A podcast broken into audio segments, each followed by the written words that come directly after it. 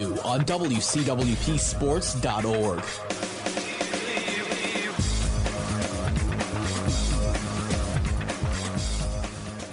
Good evening and welcome to Review and Preview, folks. I am your host, Tom Scavetta, joined alongside Kyle Russo, Mike Dawes, Chris Klimaszewski. We are on Facebook Live tonight. We are broadcasting on mywcwp.org here on WCWP Sports. You can call in 516 299 2030 if you want to ask your sports related questions and take part in our live show. Shout out George Bristol. Thank you very much for tuning in. And let's get right into things. Waste little time. Uh, it is Friday night. We've been podcasting now for about seven months. So, congratulations, guys, on this milestone. And as we keep going on with the show, the MLB playoffs, the Boston Red Sox, let's get right to it. Those Boston Red Sox, who predicted them uh, last week to win the series? Not many of us, except for Chris Klim. Um, and Genius? Yeah. Question mark? yeah.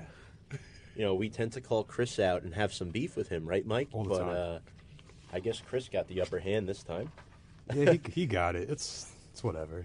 You know, a, a broken clock is right twice a day. You know? So let's go over what we had. We had, um, wow, yeah, that. it's it's true. It, that's just a fact. I, I I had fun. That was. I, don't uh, know you if know Chris what? had fun, but I. No, I did have fun. That was actually really funny. That but was um, I don't rowdy. like I don't like Mike tonight. So That was kind of rowdy, uh, a rowdy way to start the show. If you're not looking at Chris Klim's T-shirt, uh, let's go over the ALCS pr- predictions. Um, so, Mike, you had the Astros in five or six. You couldn't pick a number, I so you know, undecisive Mike, right? That's what we call you around here these days. All right, I'll Uh, take that. Chris had the Sox in seven. You were the closest. I had the Astros in seven.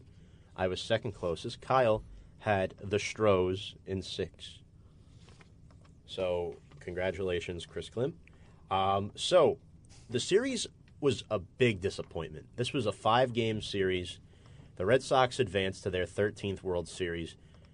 And what was more disappointing was not the fact that the Astros lost in five games, but it was the way that they lost. There didn't seem to be much fight in this team late, especially with a pitcher who started last night who got his first career postseason win. And it's not like he's a young guy. He's been around, he's an older guy. Quite frankly, he's been terrible in the playoffs, and you can't get any hits off this guy. I mean, last night, I hate to say it, the price was right. you know? Um, That was good. That was David good. Price getting his first career postseason win as the Sox win four to one in Game Five. His final stat line, guys: six innings, no runs, three hits, nine Ks. So excellent victory for David Price. Um, Not only is that his first playoff like victory stat wise, it's the first time his team has ever won with him starting in the playoffs. Yeah. Like not even a no decision win. So Mhm. he's been terrible. Definitely, about uh, yeah. you know, I'm watching the game last night, and Kimbrel comes in, and he's been shaky this whole series. he has. So I was just like, you know what? Watch Kimbrel just blow this for David Price. Yeah, he very just funny. blow it for him. Doesn't get the win at all. But no, he did. So great for David Price. Well, you know, he he's got a he's Yeah. got a warm I love that. I love thing. that thing. I, I love Uh, it. From the Atlanta Braves I days. took a it's still snapshot triggered. of it. I, I know, I saw watching- that. That I was love watching that. Yeah, he's great. That's how a player focuses sometimes. As weird as that looks on live television and as silly as you may be playing that, you know, visual in your head right now, Mm-hmm. it works for him. Yeah, it, a lot of pitchers. Some of the pitchers do that too. I mean, you saw that with um, Daisuke Matsuzaka back in the day Oh, when he would uh, yeah. hands up and then just like belly dance or whatever he would do. Or when Eli Manning does the shoulder jerk like this every time he throws an interception. I mean, that works for him, you know, in, in Yeah. certain ways. Um, but the Red Sox, nevertheless, punched their ticket to the World Series. Price also started game one. Uh, and Kyle Russo brought this up last week as I was listening to last week's show on the way here today. Uh, Price started two games in this series, and a lot of people picked Houston based off the fact that Price would start two games because Chris Sale was not ready to play last night. I think he was the guy they wanted, but he remember he spent I think he spent Monday night in the hospital, if I'm not mistaken, and uh, Alex Cora said he'd be ready for Game Six if necessary, but he did not want him going out there for Game Five due to precautionary uh, measures, not even out of the bullpen. So that that may have been what was um, more surprising to me at least. Um, but you got to do what you got to do. They salvaged game one, and they took four out of five against the Astros. And what was more surprising was Justin Verlander, a guy who's had all this postseason success.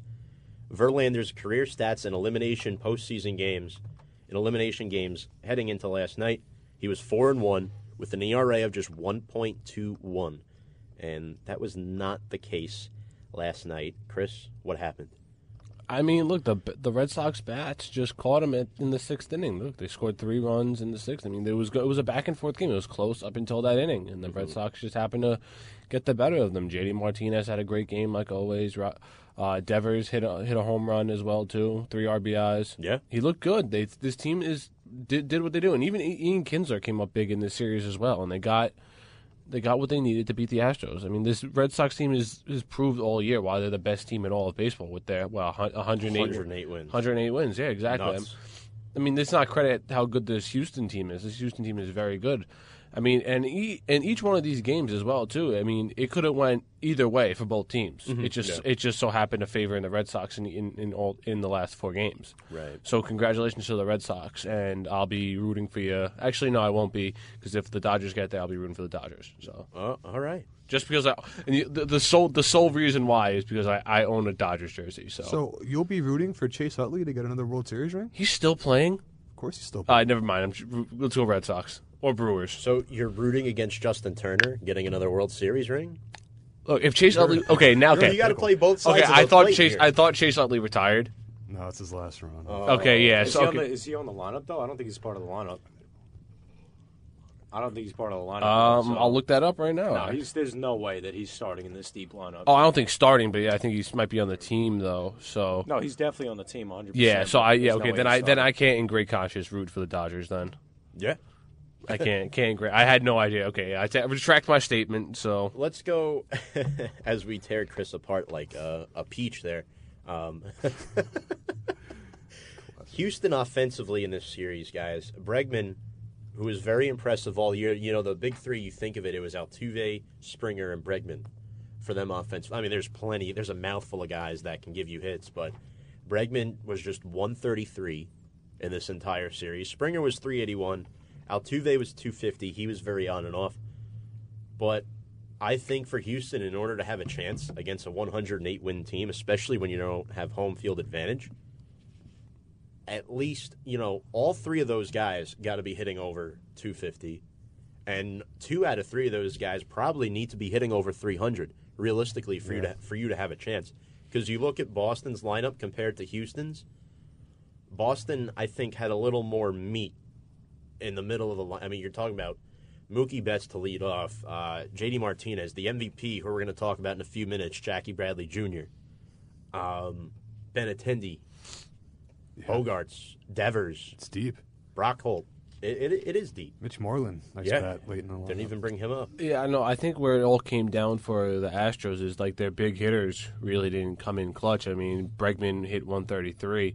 Altuve hit a measly 250. I mean, those are the two, those are two of the guys at the top of your lineup you expect to be hitting very good, and that it all came down to that they didn't come in clutch Yeah, when, they, when uh, they needed to. And also, Carlos Correa was hitting seventh all postseason. This was He's guys, had a bad second half. He hit 316 though. This was a series, disappointing series. Let, Yeah. let's be realistic here. For the two best teams in the American League, I mean, all due respect to the National League, but the big three in the American League, Houston, Boston, Yankees, they're on a whole completely another level from the National League. Mm-hmm. And to see the American League series end before the Dodgers and the crew, that's a little embarrassing if you're Houston. I don't care like what injuries you're going through. Maybe it just speaks volumes to how good Boston actually is this season.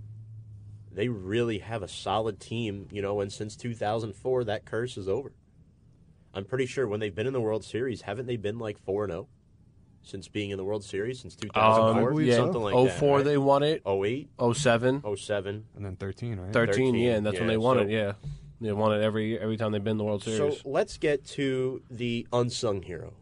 Uh, He was the MVP of the American League Championship Series, the number nine hitter in the Red Sox lineup, Jackie Bradley Jr. Now, a fun fact here about Jackie Bradley Jr. This is one out of about three million fun facts we'll have on the show tonight. Nice. So we're going to have a lot of fun. Jackie Bradley Jr. finished with a 200 average in this series, yet he was still named the MVP. That was the lowest average ever for an MVP of any championship series. Wow. But his nine RBIs were good enough. Now let's dissect what he did in this series. In game two, he had a three run double that put Boston ahead late. And um, I think Houston, no, Boston won game one, seven to five. But Jackie Bradley late in game two really helped them out. In game three, he had the grand slam. That was incredible to watch. Yeah. And then in game four, he has the go ahead two run bomb. So it's not always about how much you how much you do, it's about what you do. The quality of your plate appearances sometimes means more than, you know, I have seven hits in a series, but they're all singles. And, you know, I only have three hits in a series, but two of them won us games. You know what I'm saying? And his power has really emerged and if they continue to hit like this in the World Series, where these younger guys step up out of nowhere, like a Jackie Bradley Jr., the Red Sox can very well win this World Series this year, regardless of Yeah. who comes out of the National League. And uh, Bradley's nine RBIs, all with two outs, Yeah. which is unbelievable. And man, that game four, you know, we bring up the nine RBIs in the series, but Brad, the Bradley Grand Slam came in the midst of a five run eighth inning in game two. I think for Houston, that's very embarrassing because, you know, your bullpen, I mean, they carried you at times this year. They did when the hitting wasn't there. So I think Boston's middle inning relief was much better than Houston's. Because you look at the game that Morton started for Houston, it wasn't good. And the bridge to Kimbrel was a lot smoother uh, than it was in the series against the Yankees. With that being said, we got to talk about Benintendi as well. An excellent catch in game four. That ended the game, right? Yes. And that, Both If- games. I think there is a stat. There is a 21% chance mathematically that he catches that ball. Wow. I don't know if you guys saw that stat, No. but that was the percent chance that he got it, and he caught it. Um, and with Houston eliminated, that now marks 18 consecutive years that there will be no repeat World Series champion. How do you like that one? I like it. Yeah? I love it. Let's keep the wheels moving here, folks. The National League Championship Series, the Milwaukee Brewers. Uh, in this series against the Dodgers, guys, the, Bre- the Brewers are one of seven teams that have never won a World Series. They are in the final three this year. So the crew is alive, not very well, because they're facing elimination tonight, being down three to two, but they're alive. You know, uh, And they're home. something that 27 other teams can't say right now. It's true. That's just a fact. Yeah. That's reality right there. So game 6 is tonight. That will start live during our live show, 8:39 p.m. on Fox Sports 1. Dodgers lead this series 3 to 2. Uh, Ryu versus Wade Miley. And Wade Miley, guys, he started game 5 for Milwaukee, but he only faced one batter and they took him out. What was the reasoning behind this move if you're Craig Counsell, And does it have any impact on tonight's game six? I want to hear your thoughts on this. Well, um, I'm almost positive he did it because when the Dodgers saw Miley was starting, they aligned their bats where they only have one, you know, same side hitter as the Yeah. pitcher, and then they took him out, and that really messed everything up. So I Mm-hmm. think it was just, you know, just to to mess with him a bit, and Rough also, yeah, yeah. Mm-hmm. and also that he gets to start the uh, next game too. So I guess it was it, it didn't tonight's game, yeah. yeah, and it you know it didn't work, but it almost did. I would say it was. I like the move. Now, Chris and Kyle, uh, we were just talking about game five. Yeah, it's Miley out there again tonight. Do you think that who has the edge in this? Because obviously both these pitchers have been very successful this season, especially late in the playoffs. Who do you give the edge to tonight in this pitching matchup? I don't think it's about edge. I think it's just a matter of pressure. I mean, the Dodgers are up three two, so all the pressure is on them to you know finish them. Even though that, even though that Milwaukee's in the position where they're behind, I mean, all the pressure's on the Dodgers to finish because they're on the road. If they don't finish, they got to take it to a game seven back at home. Yeah, And this is definitely a very winnable game for Milwaukee at home. Absolutely. Uh, yeah. No, you said it. I mean, look, Ry- Ryu's been have been having an iffy uh, playoff series so far. He's uh, he's a four ERA. I mean, but he's he was pitched very very well during the regular season. Yeah. So I mean, like I think it's just it's all going to come down to honestly who has the better bats and who who's going to outcoach who. You know. So I mean, Right. personally, I think I'm going to favor the Brewers in this game. I think Yelich is going to turn it on a lot. You're going to see a big game from him tonight. I think you're going to see a big game from uh, who else? Um, I can't think of the name off my head. I think you know what? Going on a limb here. Ryan Braun's going to have a good game as well. Chris, you picked the Dodgers in six, FYI. Yikes. You know what? It's Uh, on pen and paper. I, you know what? I don't remember making that statement, so I'm gonna actually, you know what? Again, retract my statements again. I'm going to go with the Dodgers again, winning tonight. Also, Just- Vegas really has no big favorite tonight. Oh, we so- got to go numbers now. We got to go Southwest, Mike. Go ahead. So, Ve- uh, Vegas says the Dodgers should win, but it's close. Right. So Chris has the Dodgers in six. I'm going to stay with that. I Myself and Mike have the Dodgers in seven. Kyle, you have the crew in seven. Yeah. So we are all still alive Yep. for this series. Milwaukee is home. Something tells me they're going to pull this one out tonight, but they won't pull out game seven. Something mm. just tells me. Because Chris brought up a good point. Ryu has not been good in the playoffs so far. And maybe this is just an inexperienced thing. Remember, the Dodgers were in the World Series last year. There's a lot of pressure for them to get back. Getting back is always the hardest part. You, you know, Definitely. once you're there, you embrace the moment. But to do that two years in a row, that's a monumental task. And I think on the road tonight, it's going to be a little bit difficult for them to pull this one out. So I'd give us the edge. I would agree. I just said that live on air, but yeah. um, game five was incredible. Uh, Dodgers won five to two. Clayton Kershaw again for the playoffs. This is a phenomenal stat line. A guy who used to suck in the playoffs has completely turned it around. 180, uh, seven innings pitched, one run, three hits, nine Ks. All of his nine strikeouts the other night, Wednesday night, were on breaking balls. Wow.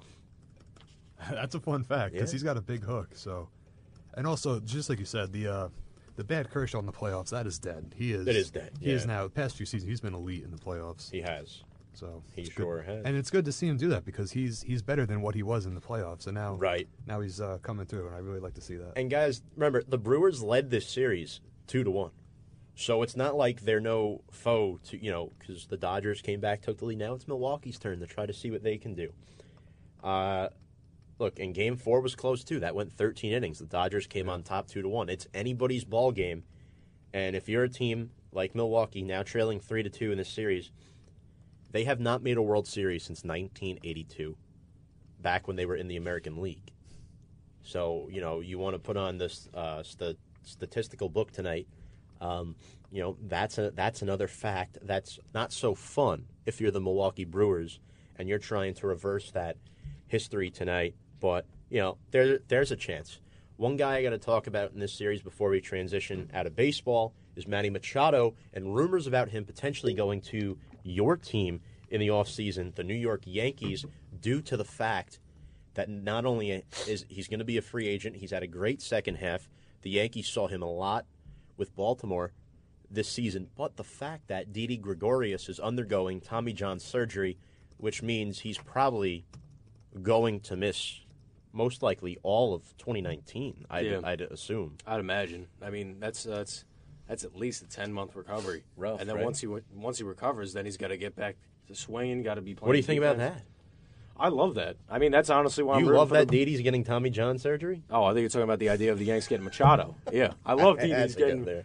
No, but at the end of the day, Machado, I believe, has a real good chance of becoming a Yankee, and and the fact that the fact that Didi's hurt, I mean, that really gives Cashman, I guess, the incentive to really go for it. I mean, he's a younger player. He's a better defensive player. Yeah. I mean, uh, I think next year it is that you were going to have to pay Didi anyway. Yeah. So instead of paying an older player who's solid, why not play a, pay a better player who's younger and you get more out of him? Because Machado, he wants to play shortstop. Yeah. So it's perfect. It's a perfect situation for him. So you know, especially if the Agreed. Dodgers, if they don't pull out in the World Series, they don't manage to win in the series against Milwaukee, it- it'll it'll give them really something to think about. I- Here's my thing. I don't think the Yankees need Manny Machado. Hey, look, I understand Didi's going down, but I mean, Once Didi goes, once once Didi comes back, where where is he going to fit? Mm-hmm. Where That's the thing. He'll be a free agent after next season. So at the end of the day, you're not There's no, to. but there's no need to waste two hundred fifty million dollars, three hundred million dollars on Manny Machado when the real problem with the Yankees is pitching.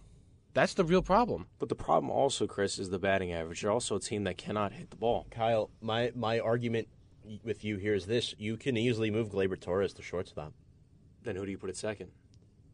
I mean, you have guys that are serviceable, like a Neil Walker. You know, I mean, look, if you're the Mets, you would love Neil Walker to start at second base. I mean, I- maybe I- not now with Jeff McNeil, but Yeah, love you know, Jeff McNeil. You understand the point that I'm trying to make. No, I get what you're The saying. Yankees have serviceable guys that can fill the void where they got to focus on starting pitching that can put them over the hump instead of spending all that money to get a guy like Giancarlo Stanton. They did this offseason, which realistically, that only gave them two or three, that gave them about five, six more wins than they had last year, but a worse, re- re- a worse result. Yeah. Yeah, well, listen, uh, again, that's why I picked Houston to go to the World Series because at the end of the day, Yankees had garbage pitching, and it really showed because that's why they wound up losing to lose in Boston. And that's why I think that's where they need to f- fix in the offseason as pitching and not in Yeah, Manny no doubt about Machado. Yeah. Um, we're going to keep it here. We're going to transition into our next segment, college football. Now, guys, this is a uh, this is going to be a fun segment. It's going to be a very fun segment because we're going to have a lot of fun with it. But uh, not if you're Nick Bosa. But he's probably making the right decision I would say he's for definitely his making the right future. decision. Uh, Nick Bosa is leaving Ohio, the Ohio State Thank you, thank you. University I was going to say something. um, to rehab for the NFL draft. Now, Nick Bosa this season has been a phenomenal force on that defense, but he's missed time. He he hasn't played that much. He really hasn't. I mean, last year he was good, but you know they're just encouraging him. Look, kid, concentrate on the draft. You know that's your future. As good as he's been, you know, at the college football level. I hate to say it, his time is probably done at Ohio State. Look, they're still ranked. What are they? Third in the playoff ranking. Second, now, Two. probably because they moved up with Georgia losing Yes, last they're- week. They're two now. Uh, I'm trying to get his uh, his game logs here, but he there's really not much. There's not much on him. No, he's definitely 100% making the right decision. I mean, at the end of the day, people are saying that he's better than his brother at a college level, and That Joey is- Bosa is at a professional level. I kind of. I mean, I mean, from an, an athletic standpoint, Agree. Mike, I don't know you're, Mike, you're, play, Mike but- you're, you're our resident Ohio State fan, huge Ohio State fan. Of course. Let's, let's let's hear your take on this whole thing. Well, I mean, obviously, from an Ohio State fan perspective, I would love for him to keep playing, but I mean, I can't hate on his decision. I mean, he's going to be probably a top five pick, I would say. top three, probably, maybe even number one. I Top mean, it depends two? on what yeah, team. I was being generous. I didn't want to be a little, little like a homer over here, but yeah, I mean, he's he's uh, he's been great. Ohio State has a great D line, so I mean, they're obviously going to miss Yeah. him, but it's not Yeah. going to be as crazy. There- There's so much depth No, there. yeah, yeah. Now, do you think this could impact Ohio State down No. the road? No, You So- don't think so? no. Guys, Nick Bosa threw. He only played three games this season. 14 tackles, six six of them for a loss, It's great. four sacks, wow. It's unbelievable. uh, a forced fumble, two fumble recoveries, Yeah, four sacks in three games. there you go. Yeah. He doesn't need. He's um, The 100% current, making the right the, decision. current, the current leader on Ohio State through seven games has eight and a half, and that's Dre'Mont Jones, I think. So, look, wow, What? You don't know who Draymond Well, Jones no, is? I don't know who leads the le- uh, Ohio State in sacks. That's I have no idea. Um, so the Ohio State University moves up to number two in the rankings, but the big news is on Nick Bosa. Uh, I think he may go right after Herbert as number two. Ooh. I think he can land anywhere between one and five. Uh, he's probably the best defensive player coming out this year. I would agree. We'll see. Is, is is he a senior or is he a junior? He's a junior. Yeah, You think he's a junior? Yeah, senior. there's a lot of juniors that are coming out now. Hopefully, it doesn't get to like that NBA type of thing where you come out after one year, but we'll Oh, see. That'd be terrible. Um, okay, so the current rankings stand: number one, Alabama; number two, Ohio State; number three, Clemson; number four, Notre Dame. Ooh, ooh, ooh, ooh, ooh. Um, and just for this segment, This I, so I- I will I will wear the hat. I can't because my headphones are on. But anyway, you can see the hat. There you go. If you're watching Facebook Live, number five, LSU; number six, Michigan. All of a sudden, crawling up. You nervous, Uh, Mike? No. Number seven is Texas. Number eight, Georgia drops six spots after losing to LSU. Number nine, Oklahoma, and number ten, undefeated UCF.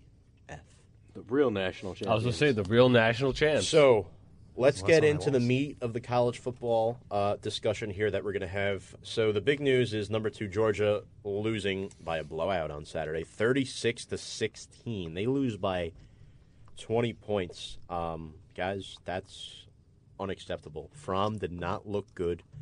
Uh, he did not have a good game. And this is bad, bad, bad for them because they probably have the toughest schedule remaining out of these top 10 teams, if, if you Yeah. ask me. And you got to imagine they'll drop another game from the end of the season at least. oh, I'd say. yeah, yeah.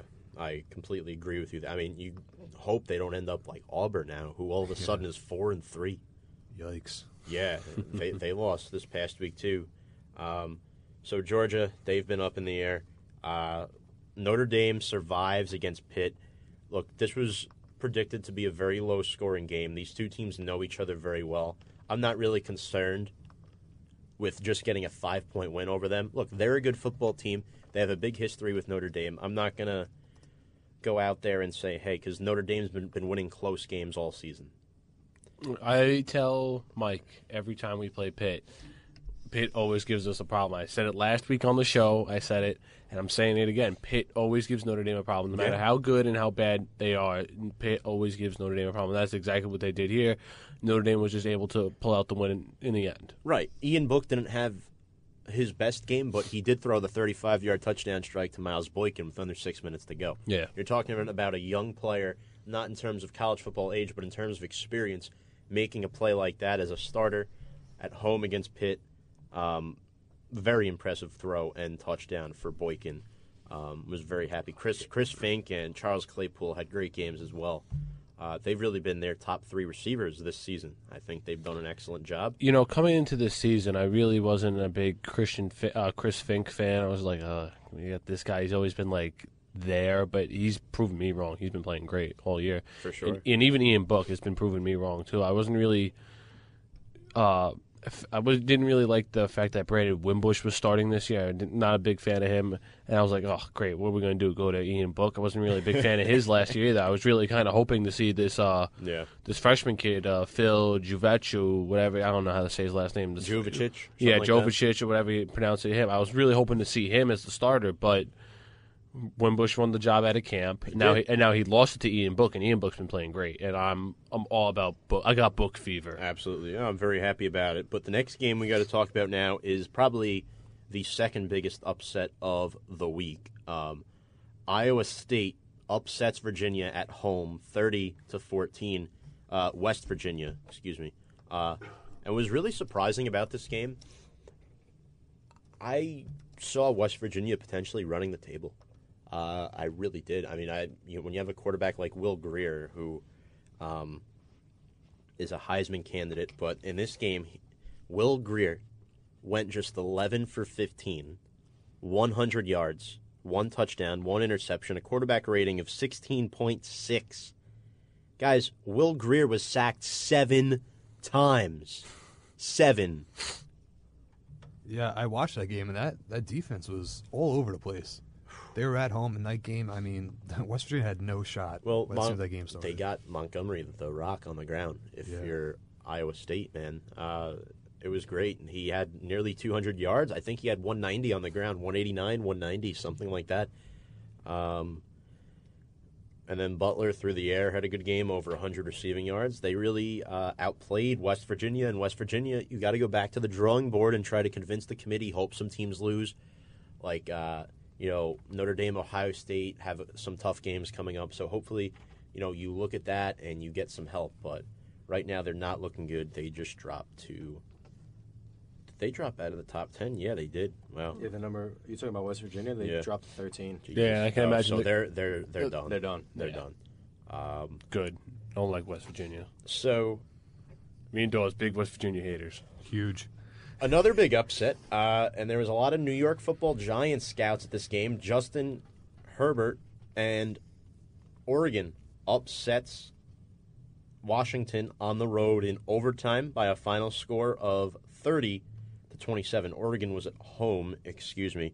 Um, the walk-off touchdown in OT. These teams played nearly identical the entire game. Each team scored 10 points in the first, 7 in the second, 7 in the in the third, and both teams put up an eggnog in the fourth.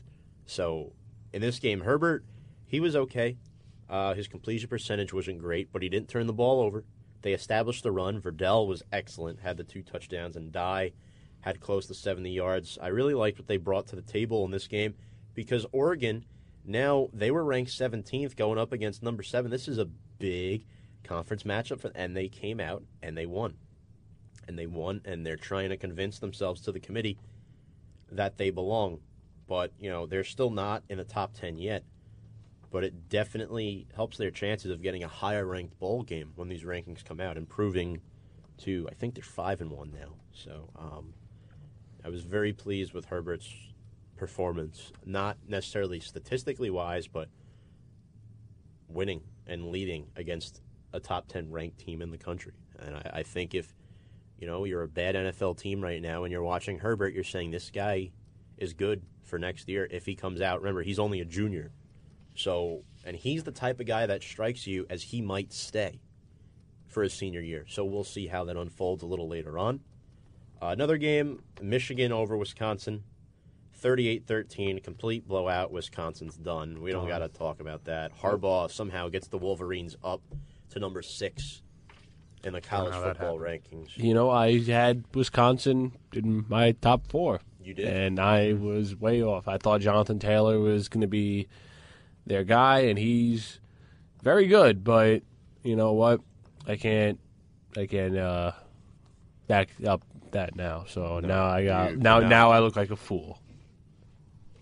Yeah. Well, at least you don't have your pants on the ground. You know. Yeah, no, Um, true. UCF beats Memphis 31-30. Survive and advance is the key. They get a one-point win against Memphis. They remain undefeated. Look, they still don't play anybody. That's why there was no movement, and they stayed at number 10. Shout out Jeff Kidd. Thanks for watching our Facebook Live video. The goat right there. Yeah, uh, former quarterback for the LIU Post Pioneers, the year that they went undefeated in the regular season. And the NE-10 champs. Thank you, Jeff, all the way from Oregon. Um, all right, so another game we got to talk about is Michigan State upset upsets Penn State on the road, and Penn State now drops to four and two. Good decision on schools. Um, Penn State, look, you have McSorley, you have Sanders, but this game they Michigan State defensively was excellent. Was excellent to hold McSorley and Penn State to 17 points. This is the second year in a row they lost to Ohio State and Michigan State. So this is, I mean, for James Franklin, this is not, this is not good. You on got behalf of- to. you got to win these games. Have to. You scored three Hilarious. points in the second half. Yeah. Come on. McSorley didn't even throw for 200 yards. Look, and the only guy who put production at wide receiver was KJ Hamler. They, they need these other guys to step up and make plays, whether it's Hippenhammer or Juwan Johnson, Freiermuth, the tight end. They need these guys to step up. And Garrett Taylor can't be the only guy showing up on defense. They need more guys to help out on that back line.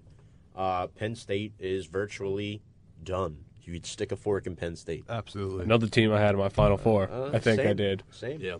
I mean, That's- that's how do you pick two Big Ten teams and not one of them's Ohio State? You're just a hater. I, I don't know, man. Uh, for the record, I did. Well, I didn't pick two Big Ten teams. I don't. I think Tom wrote it down. So if he finds it in his Oh, notes, we'll bring it up. yes, we'll bring it up when Tom So- finds out his notes. Okay. Clown over here. Couple other uh, games. Me. Virginia beats Miami. Miami is virtually done getting their second loss. USC over Colorado, and Tennessee upsetting Auburn. If you're Auburn, you cannot lose to Tennessee. Oh my gosh, that was awful, man. So, the three major upsets this week: oh, Iowa State upsets West Virginia. Michigan State over Penn State, Oregon over Washington. Three top 10 teams lose and fall, and in total, five ranked teams lost to unranked teams Wow. this past weekend. What do you think about that?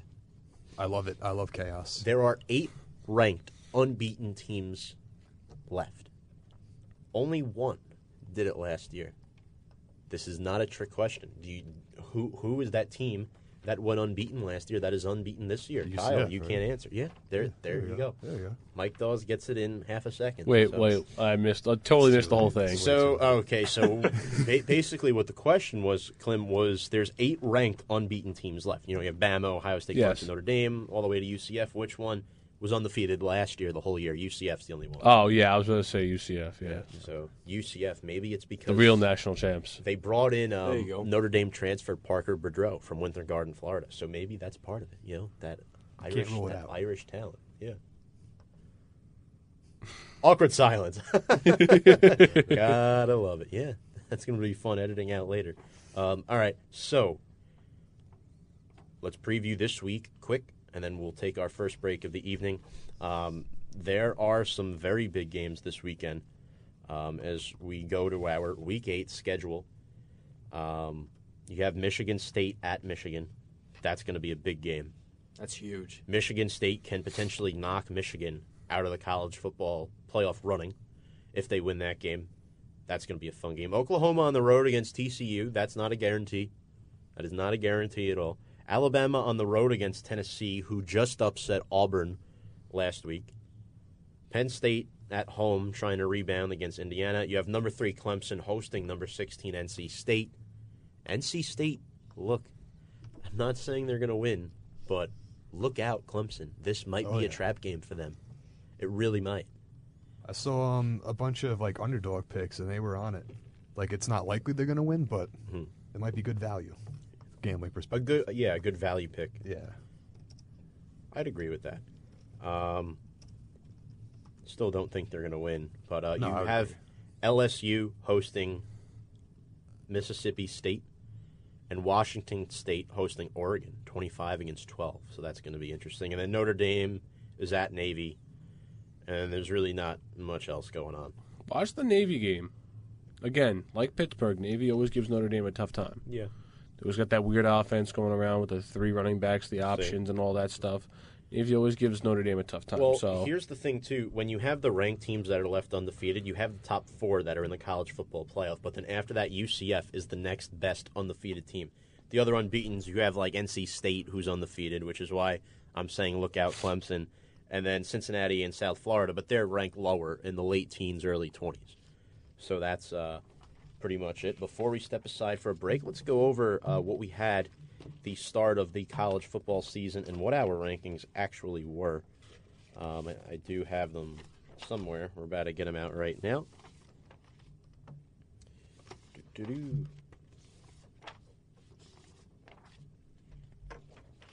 Okay, for some reason I'm having trouble finding it. Um, as I know, I remember what I had. Oh, here we go. We have them. Uh, Kyle Russo, you had Alabama, Penn State, Georgia, and Clemson. So you probably have two of your four left in the running. Yeah. I had Alabama, Clemson, Georgia, and Penn State. We had the same thing. Yeah. So, Mike, you had you switched yours multiple times. You had Alabama, OSU, Clemson, and then Washington. Washington. Chris, you had Georgia, Bama, OSU. You did have Ohio State. Okay, I did. I thought And I was then- crazy. Yeah, but then you threw in Wisconsin, so yeah. Oh my god. Yeah, I'm a clown. So I basically just I got two teams in there. So at this rank, we're mid-season. Do we want to reevaluate? Quick here. I'll reevaluate. Sure. Let's reevaluate quick. We have a little time. I'm going to go ahead. Uh, I'm going to say Alabama. I'm going That's- to that's say guaranteed. I'm going to say Ohio State. Nice. I'm going to say Notre Dame. Happily. And then you know it's tough because I don't necessarily know if Clemson is going to come out. I want to be different here and take a wild card pick. Georgia is ranked eighth. You can't realistically count them out because they're probably going to play. Wouldn't they play Alabama or LSU in the SEC? Title game, right? That's so it depends who makes that title game. Yes. I think. Uh, West Virginia, they don't have many big, big games left that can be super convincing. Don't sleep on Oklahoma. UCF's not going to get in, unfortunately. I'm going to take a wild card here. I'm going to say, uh, give me. Ugh. Man, I guess give me. Give me LSU. Go ahead. Um, I'll go quickly. You know. Alabama, Ohio State. I'll go Clemson, and You know, I want to go LSU, but I think the SEC team, SEC teams will just beat up on each other.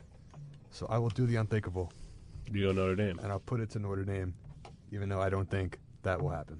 But we will see. All right, I'll go. Bama, not in order. Bama, Notre Dame, Michigan, LSU.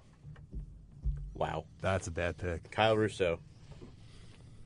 He was a bad guy. I'm going to go Alabama, Ohio Ba- State, not a bad guy.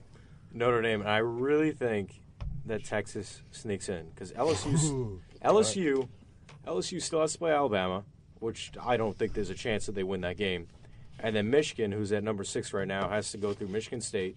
And they got the bye, then they got Penn State, and then to finish off the season, they got to play Ohio State. Which they never beat. Well, I don't think they're going to win any of those games. I really don't. I would tend to agree. So I really think that at the end of the day, I think Texas has a real shot of sneaking in at number four.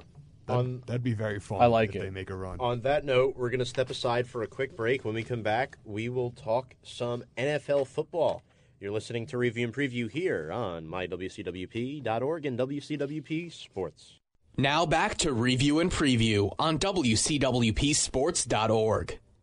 We do it this time. I go for mine. I get the shine. Now throw your hands up in the sky. Go for mine. I Good evening and welcome back to Review and Preview, folks. I am your host, Tom Scavetta, joined alongside Mike Dawes, Chris Klimaszewski, Kyle Russo. Let's get to those New York Jets. If you're just tuning in now, you missed a little bit. You missed college football and our analysis on the Major League Baseball playoffs. You basically missed everything, guys. We're disappointed in you. Uh, you fans. not miss everything. We have a big, we have a big debate upcoming later with the New York Football Giants, which should be fun, and we'll talk about some of the big games this week there as well, and some basketball. All right, so let's get to the Jets. I was at this game. So was our former co-host Greg Vavernick. I had fun at this game as a football fan. I was sitting next to two lonely Colts fans, but you know it was. Uh, my dad had a fun time because he's a Jets fan, and you know it was it was fun to just watch the game itself because from the get go, the Jets had complete control of this game. I think it was guys, it was the second or third play. Luck throws a screen that the running back can't handle. That wasn't Luck's fault. If Yeah. you're the running back, you got to catch that football, no? And then uh, Morris Claiborne runs it back for a pick six for a touchdown.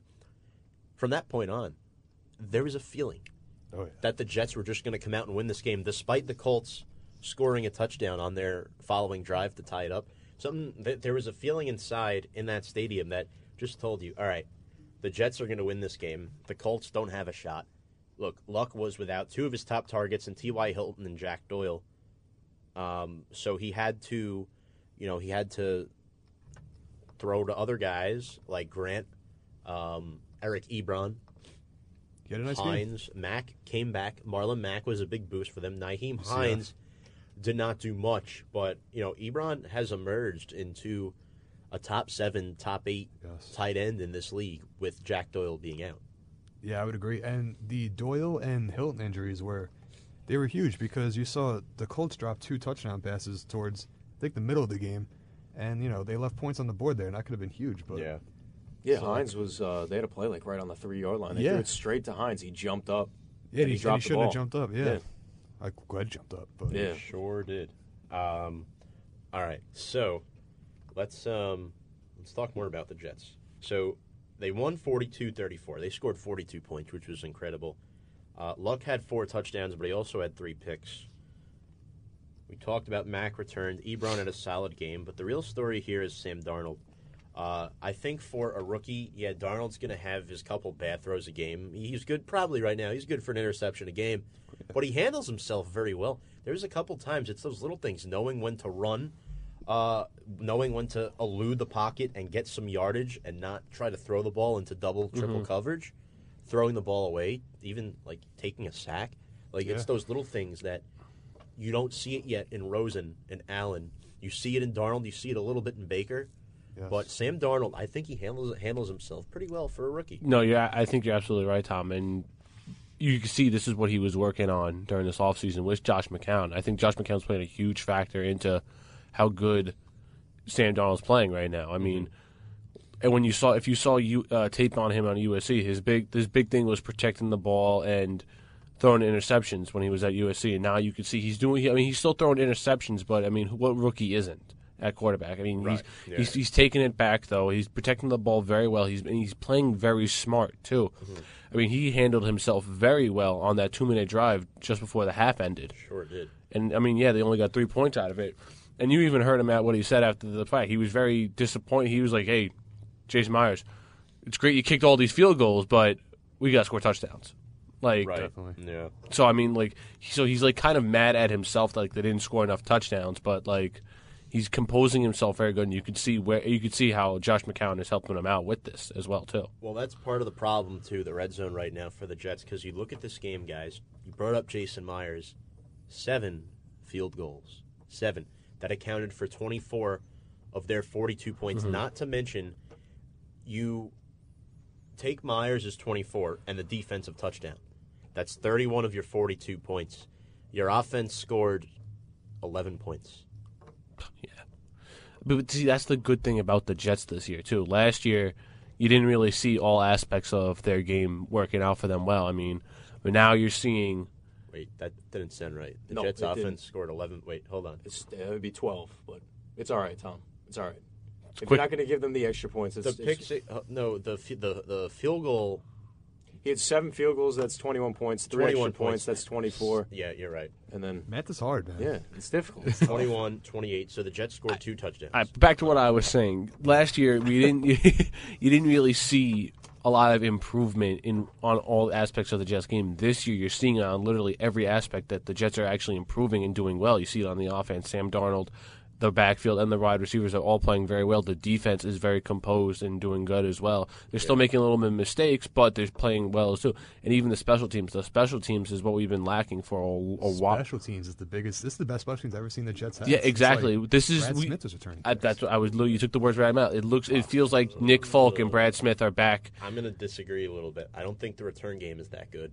oh well, that's just not. Well, true. s- I but- saw it at firsthand though on Sunday. Like that, since since since Leon Washington, who really has like been their best re- return man? no, but see, and that's the thing, though. The Jets haven't had a kick return, I think, ever, and since like Brad Smith, since like Brad Smith was here, and that was in 2012. So for Jet fans, you can say that this is the best thing we've ever seen, and it, it's clearly helping us out too, especially with Jason Myers. He kicked seven for seven field goals. My problem is this: you, as I'm not a Jets fan. You ask me who returns kicks for the Jets right now. I don't think either of us could tell you who I can't returns tell you. kicks for the Jets right I can't now. tell you. Andre Roberts. Andre Roberts. yeah. Okay, see, I, I had zero clue. So Yeah, but I mean, who knows every kick returner? It's usually just a random wide receiver. right, but my, m the point I'm, I'm making, guys, is Leon Washington. I knew who that was. You know, as a football fan, like you, you feared him every every week. And part of it too is now you're moving it up to the 35. That eliminates a lot of the return game. You see a lot of touchbacks. Um, but yeah, no, I don't think Roberts is a bad returner. You just when you're trying to compare him to a guy to a higher dynamic in Leon Washington, who was just incredible to watch. Oh yeah, absolutely, yeah. But like like I said, the Jets have been lacking this for years They now. have. So to actually see Andre Roberts get kick returns and punt returns So- and take him back far, it's Yeah. it's great. I think it's great. The Jets are three and three. Chris Herndon, the rookie out of Miami, scored his first NFL touchdown. He's doing well. Good job for him. Yeah, he's doing good too. And me and me and Mike were talking about this the other day. We don't have like a solid like t- s- like a star tight end, but we have Eric Tomlinson who's been playing decent. Chris Herndon's playing uh, well. Uh, Jordan Leggett, he's all right. And once Neal Sterling comes back, I think he'll be very he, well. He played last week. One it's just thing a I good did? room. say: too many penalties Oh yeah. in this game for both teams.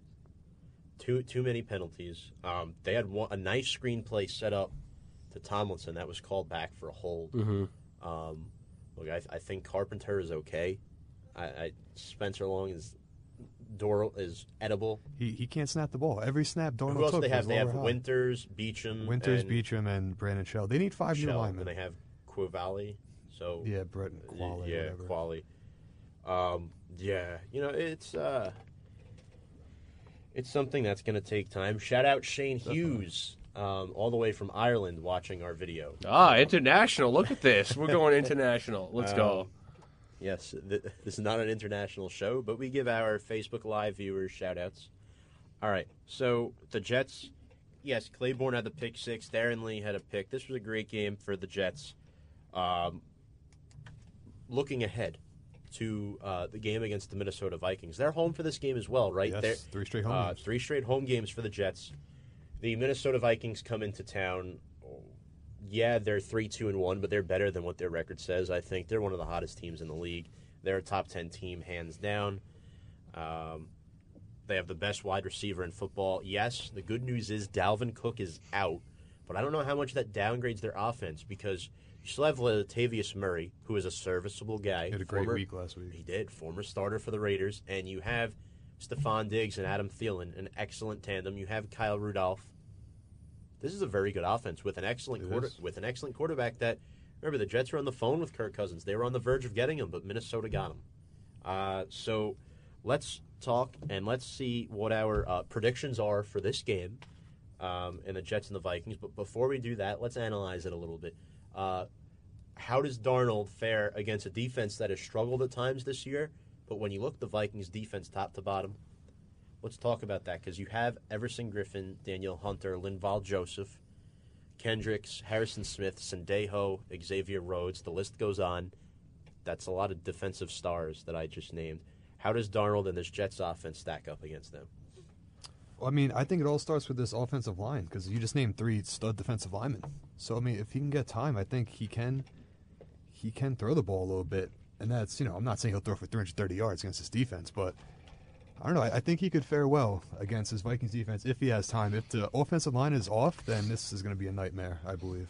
Well, I think the run game is going to be completely eliminated in this game for the Jets. I mean, they're just going to nothing is going to be there. I mean, because not it's not about it's not even about the offensive line, it's just the dynamicness and the athleticness in their running backs that they have starting. I mean, I don't think they'll be able to necessarily avoid some of these defenders. Right. But something in their favor, from what I've seen over the Jets over the past uh, couple weeks, is that Todd Bowles, as head coach, has allowed Sam Darnold to really unleash his arm.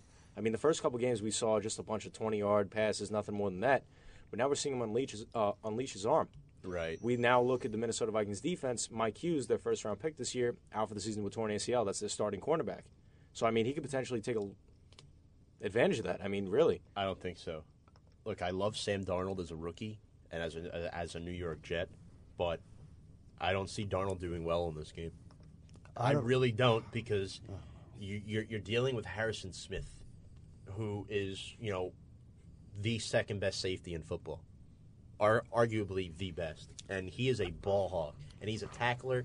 He's basically a linebacker and a safety, and Yeah, that good. that that defense just scares me. Yeah, they had one bad game against Buffalo. I mean, I'm looking at the schedule right now that they played. I mean, the 49ers were there in that game. They only lost by a score. Uh, the the they only beat the Cardinals by 10 points. I mean, this is That not game was very close the entire game. Too. Yeah, so this Vik like the only like I Tom, I agree with you 100. percent On paper, the Vikings should absolutely destroy the Jets, but the way the Vikings have been playing all Track year, record. yeah, Track exactly. So the way the Vikings have been playing all year, it's tough to say, especially with the Jets coming in hot, two wins. I mean, the offense is, looks like it's starting to click on all cylinders right now. So Home again. I, who knows? This this game honestly could be up in the air. My thing is this: um, Minnesota is starting to click now as well. You know, the Jets are starting to click, but so is Minnesota. Mm-hmm. And I think a good Minnesota versus a good Jets, you got to give the Vikings the edge here. No, I 100%. Any final thoughts before we get into picks? Yeah, without a doubt, give the edge to the Vikings. But I think the defense, from what I've seen with the Jets, can.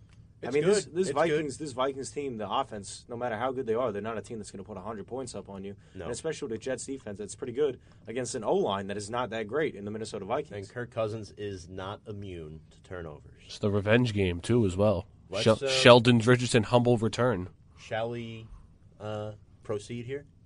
Yes. Dawes, Yeah. Doing go scores? ahead. Go ahead. Oh, okay. So scores. Um, I'd love to see the Jets win, but I would have to pick the Vikings. I would say about.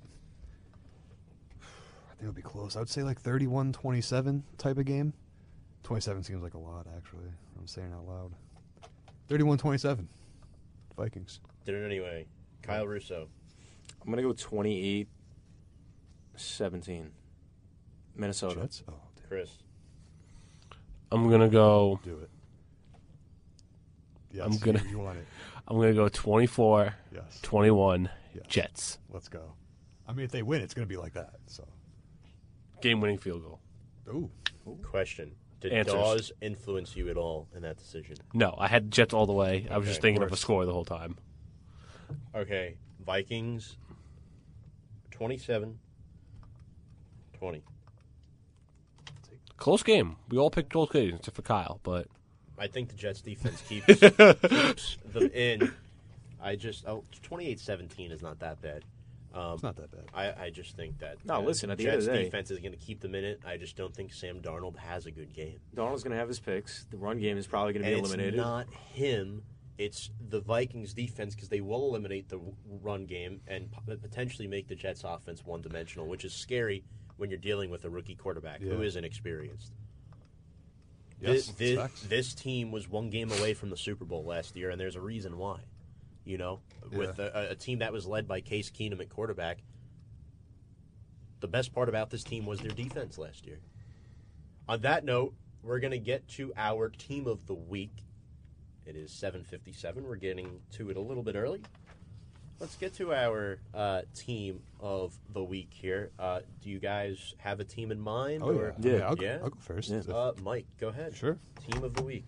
Um, I'm gonna pick the Boston Red Sox because you know, I mean, if you dominate an LCS like that, Boring. You picked that last week as well. I mean, look at them. They're they're on a roll. So I got you got to stay with them. I mean, Took they mine. dominated the Astros, the defending champs. Chris, what are we gonna So I do? think that was pretty special. What are we gonna do? um, yeah, I'll say my team of the week, and I'm I know I'm going to be boring as well too. But I'm going with the Jets again. I picked Again. the I picked the Jets last week. Look, Chris, the- you picked the Jets they like beat the almost every Colts. week. Yeah, I know they beat One the in Colts. five. Yeah, and I'll, I'll tell you. I'll tell you why. I'll tell you why I'm picking the Jets. teams, I'll tell you why I'm picking the Jets because Sam Darnold had the best game of his of the year, his year so far. He went 24 for 30, two interceptions, one uh, one I mean two touchdowns, one interception, and he looked he looked great. He looked like a not like a handsome. seasoned vet, but he looked like he's been playing this league for a couple years now. He looked great. I agree. He looked great. He looks good against a Always looks good. decimated Indianapolis Colts defense. I mean, who's there? It's not decimated. It's non-existent. Okay. Okay, well, It's a my Malik bad, Hooker's there. He had an Dar- interception. There you Da- go. Da- Darius Leonard. Darius Leonard's oh, playing a he's great really good. season. Yeah, he's great What about- season. What about the cornerbacks? Is, I don't think there's anything there. Yeah, well, you know, hmm. that's, that's another thing. I mean, they, they got two good names. It's- Yeah, it's the There you go. worst. It's enough. You know, Kyle I'm- that's- Russo. Taking the Jets. All right. Kyle Russo. Even though they lost, they proved a lot to me. I'm going to go with the Kansas City Chiefs as my team of the week. I mean, really, this what? this, A losing team? this guy Patrick Mahomes Tom, has shown. Tom is baffled by all. That. Chris, our I know. I know. Three weeks ago, you still weren't on the Patrick Mahomes boat. How about now? You still are you on? Oh, the boat now? I I I, you- I texted my the this after the second game of the season. I texted Mike. I was like, I couldn't be more wrong about Patrick Mahomes. I mean, this guy's phenomenal. This guy's great. Without a doubt, this guy forget. could straight up play and uh, Yeah. to fight against New England Patriots like this, forty-three to forty. I mean, that's that's ridiculous. I mean, I, that's a potential AFC matchup right there in the championship game. AFC Championship game Yeah. this year, and I, I think now that you have a high caliber quarterback in Pat Mahomes, um, not saying that Smith wasn't, but Pat Mahomes can definitely compete with Brady in that defense in a potential AFC Championship game. Yep. Um, and they are one game ahead of New England in the standings. But back to planet Earth here, I'm going to pick a clear team of the week. Um, the LSU Tigers. I think it's plain and simple um, because they upset Georgia and they're now ranked fifth in the country. How do you like? How, how do you overlook a team like that now if you're the co- if you're the committee? Because if one of those top four loses, who's the next in? LSU, who has a conference title game potentially. LSU, who doesn't? Notre Dame. Uh, that's, That's something huge. to think about, and that's why they are my team of the week. Good segment. Very nice. Very Let me tell nice. We went one hour clean. All right. We're going to uh, step aside for another quick break. When we come back, we will review last week's NFL games and preview what's to come. You're listening to Review and Preview here on mywcwp.org and WCWP Sports. Now back to review and preview on WCWPSports.org.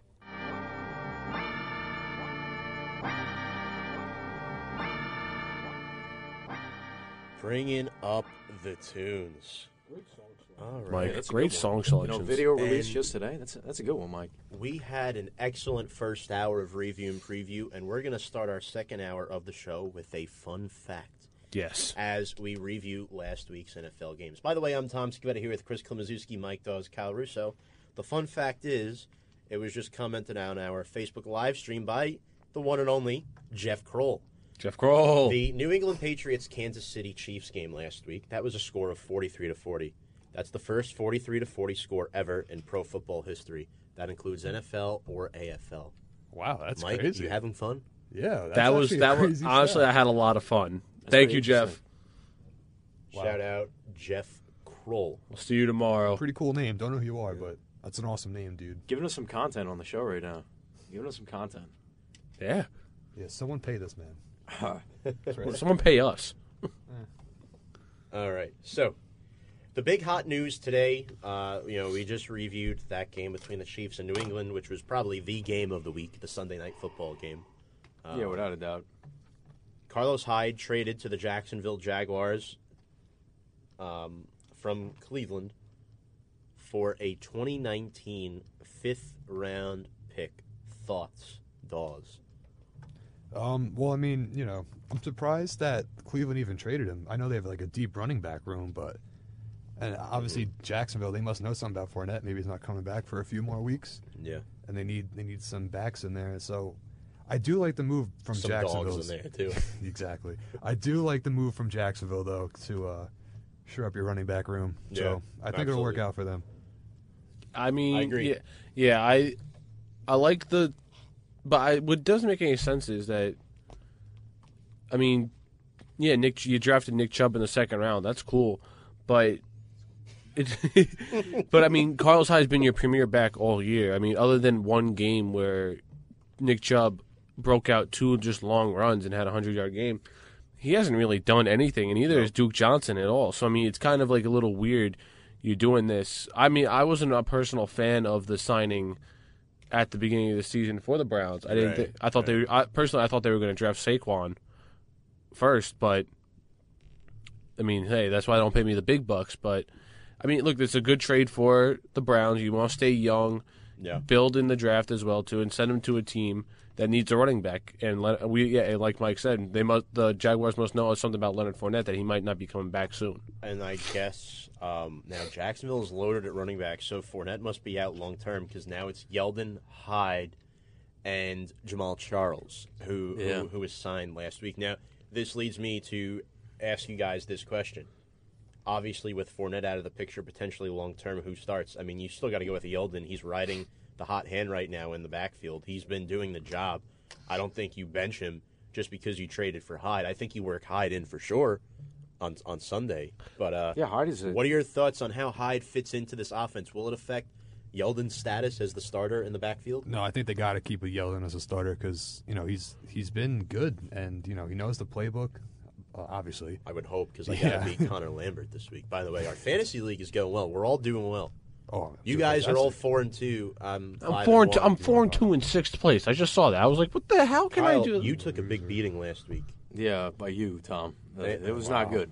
It was not good. Listen, and Mike. I forgot to sit Devonta Freeman the last second. I was at work, and I'm like, oh, no, I was at the Jet game. I'm sorry. I was so focused because we were trying to catch the train to get to Jersey, the New Jersey Transit. of course. and I legit forget to sit Devonta Freeman. I start flipping out, but then I see that you know I'm It winning doesn't by matter. like 40 points. Yeah. so well, that's what happens it when didn't matter. That's what happens when Cooper Kupp gets out and two of my other players get Yeah. three points. So yeah, the one steal of our draft this year though was Juju Smith-Schuster, and it is my fault for taking Amari Cooper over him. That was my one mistake in in the draft, and I will openly admit that. So shout out to.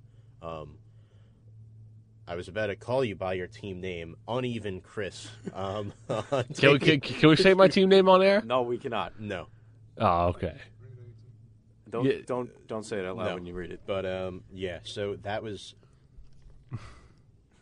that was fun. All right, so other news: Marshawn Lynch is out for a month, which I don't know why. Maybe the Raiders didn't want to get in a deal for Hyde, um, but They're looking at the as the much Raiders John, are looking really bad. as much as John Gruden doesn't want to admit it. At the end of the day, they're looking to tank. When you hear they're looking to trade away Gareon Conley, Amari Cooper, even though he's not a factor in this Khalil offense. Mack, you know, you traded Derek away Carr. He's trying to build a team that's his. So he's trying to. They're trying to. I'm not going to say tank, but he's trying to make it his own. And in that fashion, he's getting rid of all their best players. Well, let's be real. He did not want to trade Khalil Mack. That was not in his agenda. Mack wanted to get traded. Well, I think it forced him. I think the contract of John Gruden and just the attitude of John Gruden. His hands were up to here on that. You know, the blood was up. You know, Well, yeah, well, that's what I'm saying. At the end of the day, when you see a guy of John Gruden who hasn't coached in eight years and he gets 100 million, and they don't give any of that love to Khalil Mack, at the end of the day, it's going to show some hatred towards John Gruden in Khalil Mack's eyes, and that's what ended up happening. We all know that yeah, he's balling out on Chicago right now. But he is balling out. uh, you like that? I quote that. But at the end of the day, when you look at this Oakland team, we don't expect much. Nothing's really going to happen. They're Marshawn, Marshawn wasn't even They a factor on this team right now. Yeah, no. So to lose him for a month, I'm not going to say because he's a good player, but I mean, it really doesn't matter at this point. So, other big games from last week. We're not going to go over every game, but we're just going to go over some of the big games that happened last week. We talked about New England um, and Kansas City. Week seven was a fun week for football. Um, not for some teams, but um, our locks last week. We'll go over that as well. Um, the Texans beat the Bills twenty to thirteen. The Steelers beat the Bengals 28-21, a big AFC North matchup. Antonio Brown, the game-winning 31-yard touchdown catch, which was definitely big for Pittsburgh, try, trying desperately to get back on track. You know, because right now they are, uh, you know, they're not looking, they're not looking too hot. But that division is up for grabs. My pick, uh, the Chargers upsetting the Browns on the road 38-14. Melvin Gordon, career high, three rushing touchdowns. I'm going to say one thing. Called it. Come on, Tom, it's the Browns. I mean, really, come on. Right, but I think I picked the Browns to my upset. it's an upset. It's Hopefully an I didn't. upset. Was it an upset? It was. There's no way the Browns were favored in this game. Well, Chris took Buffalo, so Chris was wrong. Uh, Mike took Pittsburgh. He was right. Kyle, they were you took. Kansas City. You were wrong. I'm happy with I'm happy with that pick still. It was a good game. Other games, uh, the Dolphins beat the Bears. So Kyle Russo, you were 0 for 2 in week Again. six. Yikes. Yeah. Um, Sanders hit the game-winning 47-yard field goal in overtime. Uh, Minnesota wins. That was my lock over the Cardinals. Uh, look, Adam Thielen now six straight games with over 100 receiving yards. Um, so good. I'm not saying he's the best player in the league, but at the very least, you got to throw him in the MVP dis- dis- Oh, discussion absolutely. for a non-quarterback player with how well. Oh well, he's he's, the been best doing- receiver in the league right now, without a doubt. Oh, hands down. Production Hands down. standpoint, just in general, the way he handles himself, and it, it- and production again. I mean, the Yep. guy has what? Yeah. I think he has like a touchdown in every single game he's played so far. He does. Yeah. And he's got the good ridiculous. old Jets this week. Well, no, actually, no. I don't think he does. He missed one game with a touchdown, but I think he has a touchdown in five out of six games. Still, Seattle beats up on the Raiders, twenty-seven to three on the road. Seahawks three and three for the first time since 2014. Oh, The Redskins beat the Panthers. Josh Norman with the pick and a forced fumble against his former team. Big win for the Redskins and Josh Norman against the Panthers. The Rams survived Denver on the road 23-20. Todd Gurley career high 208 rushing yards. Somehow, this is the game that shocks me. Cole Beasley, first of Oh, all, excellent game. Two game. touchdowns, 100 receiving yards. How in the world does Jacksonville lose to Dallas 40 to 7? That still has me scratching my head. It still has me mad because as a gambler, I would have had mucho money if they didn't do that. Ooh. But yeah, that was Spanish for a lot. I think. I yeah, don't we know. have we have people from Ireland, a little bit of I know, but I mean, Spanish in this. Cultural mixtures here on the show. the, the last leg of the parlay was Not really. Jaguars minus three, and they just they, they got blown out from the start. Yeah. Cowboys Yeah. had it from the Keelan start. Cole had that really bad fumble that he Yeah. lost. Um, yeah, it, it was it was bad, man. It was That was bad. bad. You're, when your leading receiver has 41 yards, Blake Blake Bortles.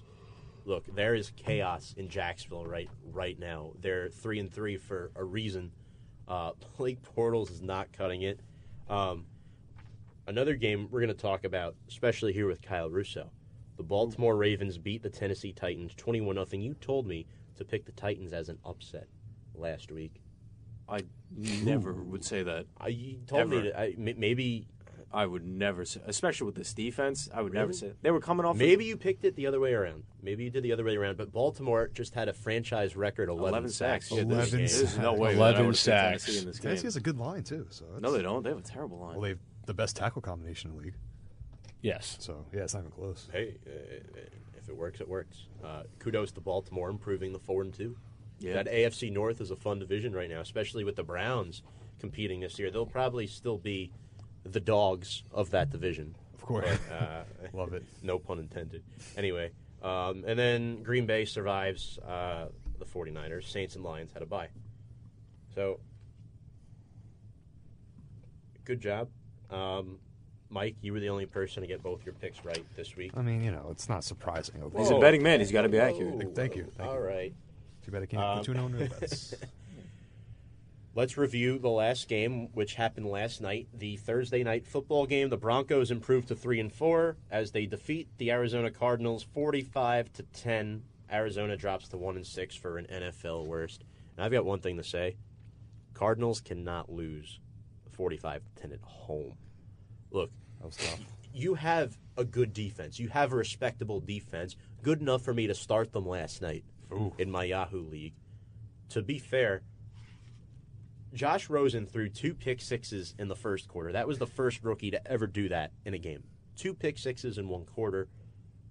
Five giveaways in this game for Rosen. Three picks.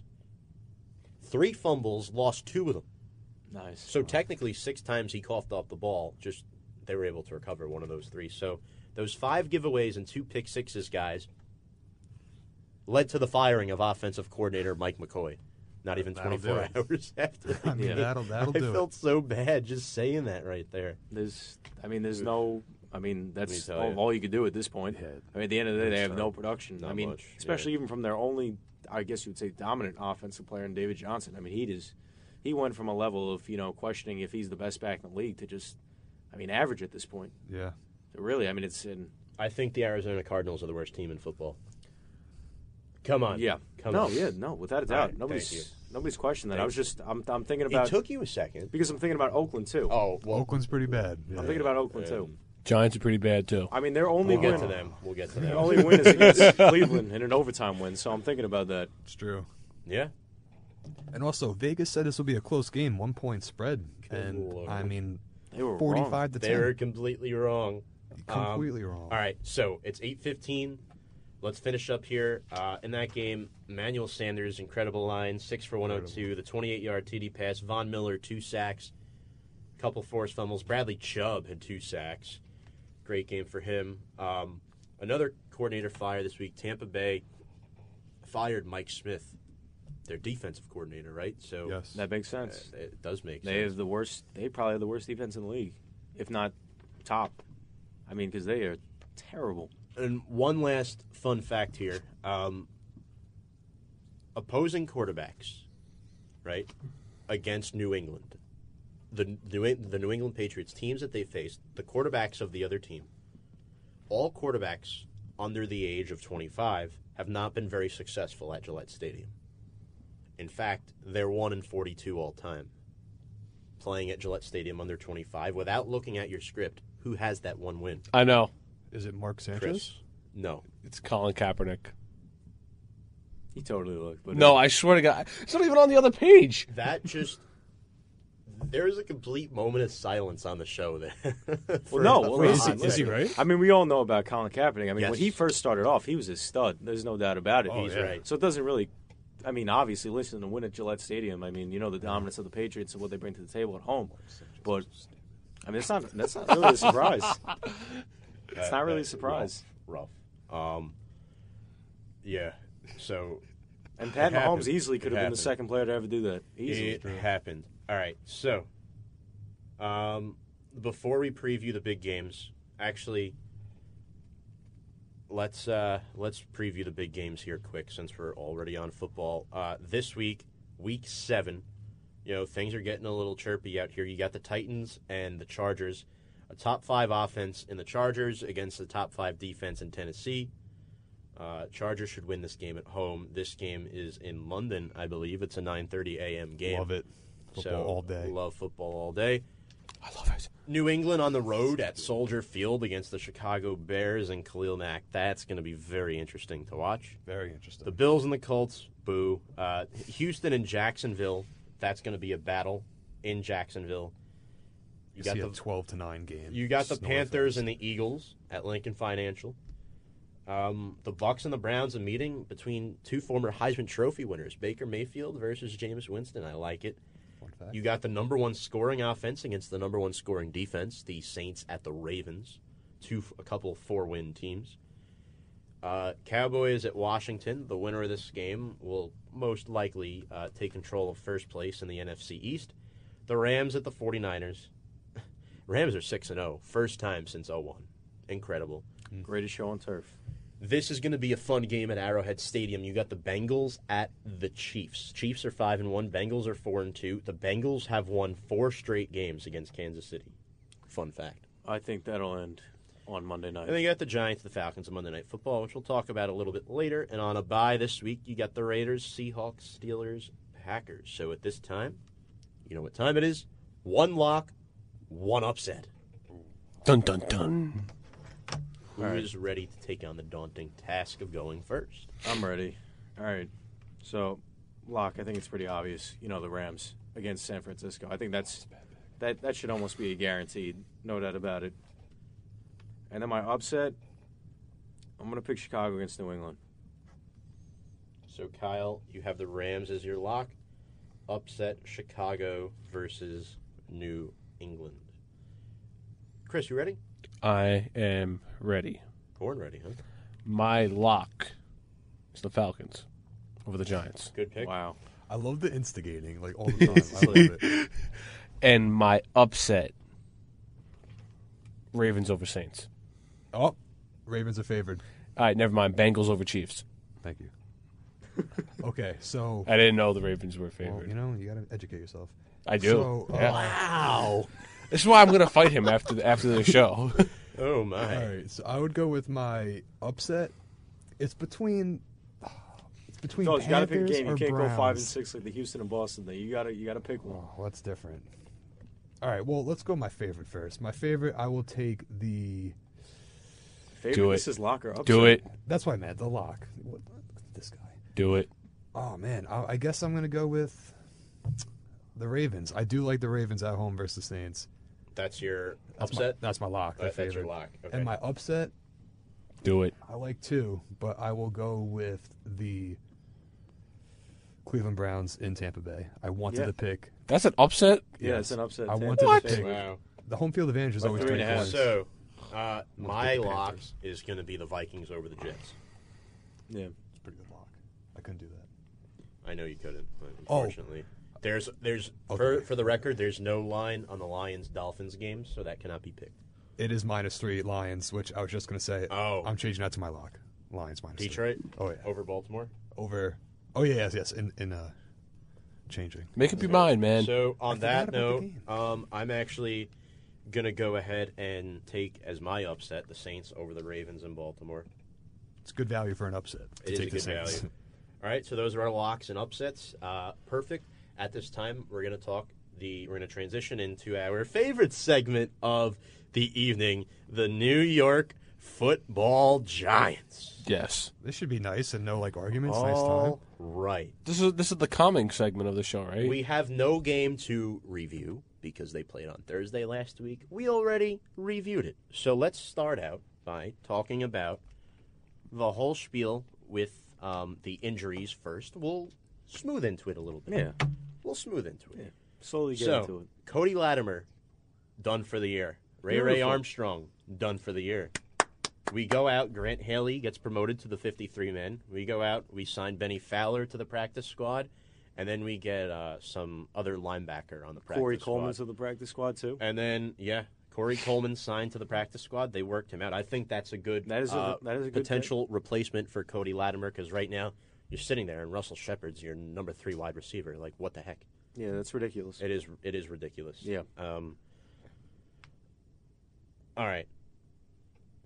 Oh, and by the way, Dante Dion was waived. Yeah, he The was waived to make room uh, for uh, two picks for Coleman. Yeah, so maybe that was a good move. We'll see. But let's face it, the Giants have little to no shot at Atlanta on Monday Night Football. Thank All you. right. Thank you. Let's get into this debate. And we had a debate last night. What is the problem with the New York football Giants? If you want to say what the biggest problem is to the lowest problem, Mike, you sent me some interesting stuff earlier. Let's hear it. I did. All right, so saw this question going around the internet. So, who would you blame for the Giants' uh, just current situation? So, you list the four people. Number one's obviously the most blame. So, your options are, listening to everybody here, options are Eli Manning, the offensive line, uh, Jerry Reese. Jerry Reese, And Odell Beckham and Odell Jr.. Beckham. How would you rank from one to being the most blame for their current situation, from four to least blame? Go, pointing at Kyle. All right. Can I wait? can I go next? Sure. Okay. I go. Jerry Reese is definitely number one. Oh, it's a good answer. Yeah. Okay, number two is going to be Eli. Oh, Number Oh. three is going to be that Oh. line. Number three is going to be that line. Odell's And four is four. Odell. I'll tell you why. I'll tell you right right oh now. Oh, my I'll tell you goodness. why. I'll tell you why. Jerry Reese. Jerry Reese, after the Super Bowl, just decided, you know, let's just mess up on every single pick that we have from rounds one through seven. That's a good point. Then, when you look at Eli, again, when you look at Eli, it's not. I'm not. So you just said he messed up on taking Odell Beckham Jr. because he was drafted in round one. He had some. Listen, Tom. You just said he, he messed had his up. stars. You just said he messed up. He had his Star from stars. every year. Star. He went from stars in Landon Collins and Odell to That's complete it. garbage. He, he there was nothing in between. Could you not agree? There was really nothing in It's a between. great time to be a Jets fan. Okay, so All right, so listen. Okay, I didn't complete this. Didn't complete. it. how is Eli Manning ranked higher than Odell Beckham Jr.? I'll tell you exactly why. How? Because Eli, because he's his 37. We had this debate last night. Tom almost got lightheaded talking about this. Need to re-energize I didn't even out. know you were at dinner when we were talking Yeah, about listen, it. man, it was a it was a great debate. At the end of the day, this is the problem. When you have Eli Manning, who's a 37 year old quarterback, two time Super Bowl champ, he's a vet, and he's limited in almost every single thing that he can do possibly. Immobile, non accurate, makes stupid decisions. What does that enable the coach to do? He now has to create a he has to create a playbook in which Eli could suit that playbook and now perform. He went from a team working with the Minnesota Vikings where Case Keenum was mobile, accurate, didn't throw picks, had a good solid line, and used his weapons. Now, Pat Shurmur has to create a playbook complete opposite. So at the end of the day, it's a 50 50 two way road. You could blame Shurmur, you could blame Eli. Every second, I feel like Eli is pressured to throw the ball to Odell Beckham Jr. because he's going to be barking at him the next play. Exactly. You're telling me that Eli Manning is a worse problem than the offensive line? Eli Manning is a worse problem than Odell Beckham Jr.? Is Odell Beckham Jr. a leader? No. Who's calling There's a him a reason leader? why. Who's calling him a leader, Tom? I'm not saying Not you're us. calling him a leader, but he should be a leader. He's one of the stars on this team. He's one of the best players on the team. and he gets paid the most. And Money gets paid the doesn't most. mean stardom. Okay. It doesn't mean leadership. You should brought up mean leadership. you, It does You brought up a point last night. The Giants' run blocking is better than their pass blocking. Their pass blocking is ranked 24th in the NFL. The eight teams lower than them happen to have better records. You said They have better records okay, and have put but more points on the board thing than is us. this: the offensive line. You have serviceable guys, but it's still a problem. It's still a problem. Eli Manning was hit what 19 times last week. You're going to tell me Eli Manning is the problem before the offensive line? And Odell Beckham Jr. calls out Eli Manning. Look at everybody in the past that the Giants have had. Nobody has ever called out Eli Manning because they know how much he means to this organization. He means a lot more than Odell Beckham Jr. ever will. Well, oh, yeah, he won the two Super Bowls. I'm not questioning that. Will Odell Beckham Jr. win the Giants two Super Bowls without Eli Manning? No. Yeah, Stay tuned. I think I We'll really find do. out. Not two, maybe one. Definitely, hundred percent, without a doubt. Odell Beckham Jr. is not a Without New a York doubt. football giant. 'Cause Like, this he is- is, Tom, but he's not. this he is the debate. Fit this team. This is the he doesn't fit this team. No, he fits this team perfectly. How does he fit He doesn't team fit perfectly? Eli. He doesn't fit Eli. And at the end of the day, nobody fits Eli. Nobody fits What? Eli. What? Nobody fits Eli. Plaxico Burress, Amani Toomer, Kevin Boss. Look what happened with Jeremy Shockey. Once he left, there was no problem. Okay, we Tom. won a Super Bowl. Tom, Did, did Tom, we not? Tom, that was ten years ago when Eli was ten years younger. Okay, so we wasted his prime with drafting bad draft picks. We- Yes, we, that's we- why we Jerry Reese is number one on my list. overpriced offensive linemen. that is why Jerry Reese is number because one. we can't draft offensive linemen. We can't draft offensive linemen. We draft idiots that you know say, "Uh, I hydrate better with IV than water." Like, like I don't like how, like Who who could have said that? and my oh, Odell Beckham Jr. Okay, so Oh, then what's Come the on, guys. th- okay? So if to back off what Tom is saying and what you guys are saying, what's what's the excuse then for Odell having over thirteen hundred yards in the first four year, uh, three years of his career? Then That's what I'm saying. That's why everybody, when they hate on Odell, look at that. If we didn't have Odell, we'd be 0 16 every single yeah, but you year. have Eli there. Eli's the cause of that, though. If without Think E- about it like this, Chris. Think about it like this. if you have garbage supreme back there at quarterback, Chris, he Odell's Chris, not getting Chris, that. Chris, Chris, Chris, Chris. We had oh, garbage. It was ten times worse than it was in previous oh, years. Oh, That's what I'm saying. And we didn't have Saquon as a weapon, didn't have Sterling as a weapon, didn't have Engram, and yet Odell was still top three in the league in receiving. Yeah, but who's throwing? Yeah, but who's throwing the ball? That's how great Odell is. And when you don't even You're have a not playbook, giving Eli Manning credit for that behind a crappy offensive line. Okay, so then what's the excuse? Okay, so then what's the excu- excuse for Demaryius Thomas last year? He's a great ri- ri- uh, wide receiver, and he only had 800 yards.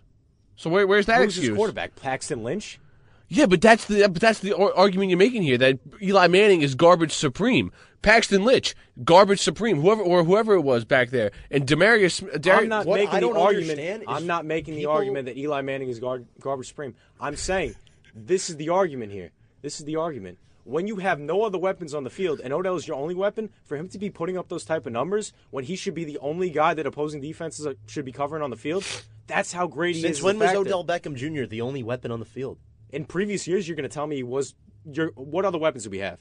What- last year we had Evan Engram who scored Okay. seven, eight touchdowns. That was two We had Sterling Shepard who scored eight touchdowns his rookie year to benefit off Last of Odell year, Beckham Jr. Odell tore his ACL, and the year before that, we went 11 and five. I'm talking about before the Saquon years and before the Evan Engram years. That's not valid right now in 2018. But that is valid because we're talking about You're calling production. for Pat Shurmur's head. He's played six games. But the man doesn't. He's still figuring Tom, this out. Tom, Gettleman if and we were- Shermer never if witnessed we this were controversy putting at up firsthand points, until if we now. putting- I wouldn't until care. now. I wouldn't care if we were losing and putting up points, but we're not putting up points. We're putting up 18 Eli points a Manning's game completion percentage has been through the roof. You because he's been. Tom, we're going to keep on arguing this, guys. Would you not say that Eli Manning has looked conservative in these past six games that he's played? Would you not agree? Would I not agree? That's a confusing question. Would so you? I'm not going to answer that. Would you agree or disagree? would you agree or disagree that Eli Manning is look conservative as a quarterback? well, he's conservative because there's that garbage that that The O is. line in front of he's him. limited. Not him. He misses receivers here and then, but every quarterback does. We know Eli Manning's not the most accurate quarterback in the NFL. But he's missing them by a mile. Okay, and but- he's not even looking down the field when these guys. when are you're the getting hit 19, 20 times a game, does doesn't that ruin you a little bit psychologically, where your throws might not be on point because you've taken all these hits throughout the game? Tom, this O line is ten times better than it was last year. and I wouldn't say ten five years. better. You're going to tell, me tell me an undrafted rookie in Chad Wheeler? What does it matter? Ten times. uh, better than? Bobby Hart? Yes.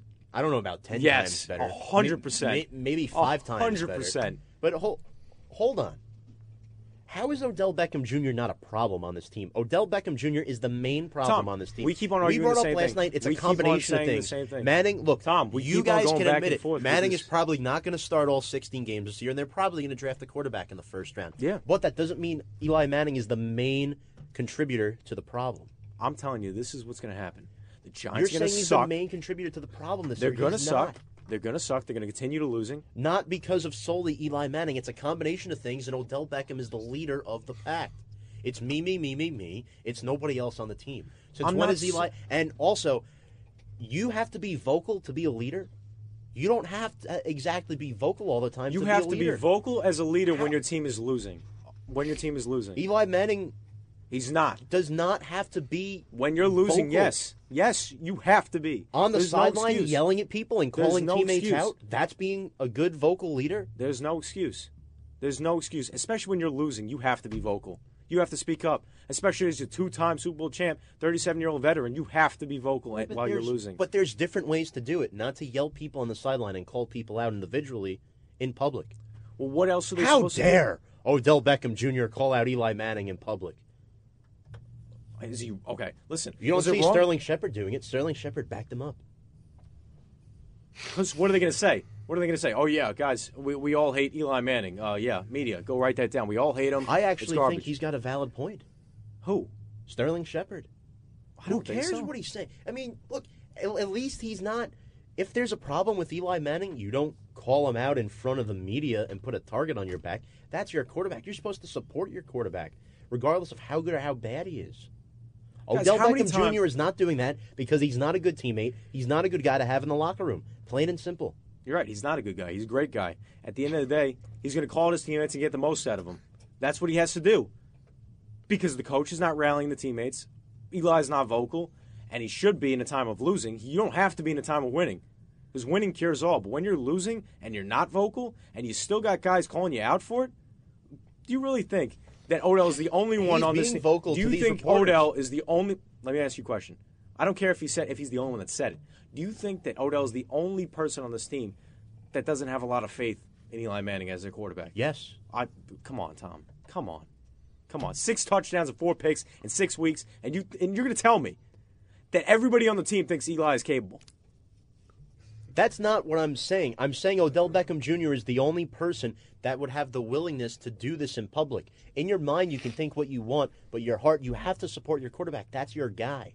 Unless he's done something wrong to you, which Eli Manning never has done. You there, there, there is guy. no reason. No doubt. I, I think but at the end of the day, ah, this is the problem. When you have to this Odell is the, Beckham Jr. is the problem. No, I'll tell you what the exact- problem is. it- what? I'll tell you what the What's- problem is. What's the problem? Eli is a problem without even being known as a problem. This is the issue with him. Eli. This is the issue with him. This is the issue. Pat Shurmur was hired as coach. He had to make a garbage playbook around Eli Manning because of what he can and cannot do. We he's cannot. limited. We cannot exexecute the play action pass because of the offensive line. Okay, where's the excuse That's for what Eli Saquon Barkley having bread 19.2 rushing attack? Your- uh, 19.2. There is no attempt. excuse for that.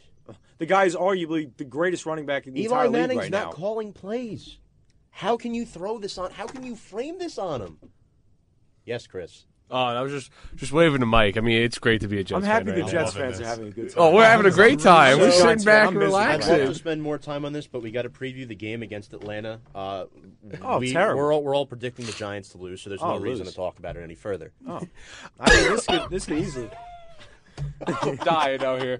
This is, oh. I can this see is them, review and preview, folks. I could see them easily, easily losing by 20 points. Easily. I really believe that. Right, but Easily. my thing is, if Odell Beckham Jr. comes out and makes more noise Monday night, No, Odell's going to have a great game.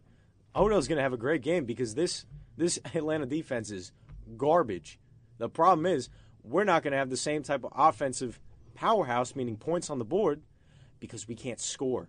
Atlanta could score. They lose games because of the defense, not because they can't score. In every game that they lost, okay, they're but we scoring about can't 35 score. But the points. primary reason is not Eli Manning. It's not Odell Beckham Jr. either. But I'm saying, for a locker room purpose, he's not helping. Tom, you and there's different ways to call people out and say, "Hey, look, buddy, you know, let's connect better on that throw. You know, we got to hit that next time." Instead of coming out and saying, you know, and throwing a tantrum on the sideline. Tom. leaders don't do that. Tom, you and can't- that's why he's not a you leader. can't eat and your if he doesn't cake change and his have attitude, it too. he's never going to Tom, be you one. can't eat your cake and have it too. You have a serviceable O line, and you arguably have the best trio of offensive players in all of the league in Saquon Barkley, Odell, and Sterling Shepard. I mean, that could be that's easily a top three trio. That's easily a top 3 I'd say trio. Engram over Shepard. But Engram can't stay on the field, so that's another whole nother story. Does does Odell wear the C? No, he does not. No, he does not. But Eli Manning does. Zak DeOssie does. Why has Zak DeOssie been a long snapper for the Giants for 12 years? Why has Eli Manning been the quarterback of the Giants for 14 years? Do you think Odell Beckham Jr. will be a New York football Giant Yeah. for 12 years? Yeah. no, Not- not a Yeah. no. Hundred percent. No No. chance. No Hundred chance. percent. He already said he wanted out. He wants out. No, He he, wanted wants out out because they're not winning. As soon as they replace that quarterback, I'm telling you, a Why- whole new playbook of creativity will be created. Why commit they will five succeed. years of your life to this team when you act like an animal on the sidelines? Because you he wants gonna to be a giant. He wants to be a giant. He wants to act like an animal, and he wants all the attention on himself for not a good reason. Tom, that's not what would a you rather have? leader Let me ask you a question. That's not what a good leader Let me ask you a question. What would you want? Just Would because you you're losing, that doesn't give you an excuse to do that. would you want a guy? There's on a the, different way to do it. Would, what would you want? Would you want Odo to have no production? This is the problem with Giants fans and, and fans in general. This is the problem. If Odo didn't speak up, you know what they'd be blame, pointing him for? Oh yeah, we gave you ninety-five million dollars and you're not producing. It's not his fault. So he sees that I have and no has to say, problem. "Listen, I got to call out other guys because I got to protect myself." Kyle. Is that necessarily the right thing to throw guys the under record. the bus? For the no, but he'd be the main guy being thrown under the bus if he didn't say anything. I have zero problem with him giving constructive criticism to Eli Manning. But the way he did it was wrong. Listen, and that's why the he is the the day, main contributor You want to hear something funny? this problem. You want to hear something funny? do you understand the Giants the point I gave made, him though? the Giants gave him permission. Apparently not. They gave him permission to have this talk with Josina Anderson, where he supposedly called out Eli Manning and the rest of the team.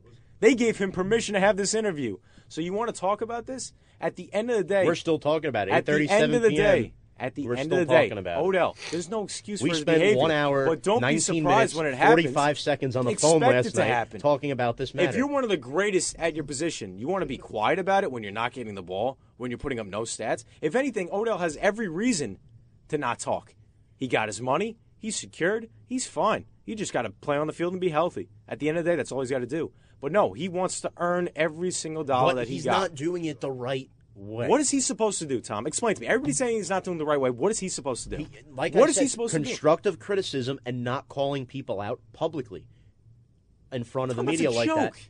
That's a It's- constructive it's Eli criticism. Manning. Here, two-time Super like- Bowl, 37-year-old veteran quarterback. Here's some constructive criticism of what you can do. And like you said, Eli Manning's not even calling the plays. So what is he going to go to and talk to Eli about when This he's not even calling Eli the plays? eli Manning. This is not your average football player. This is Eli Manning we're talking about. There's going to be a statue of Eli Manning in front of the stadium after he retires. I guarantee you there won't be a statue of Odell Beckham Jr.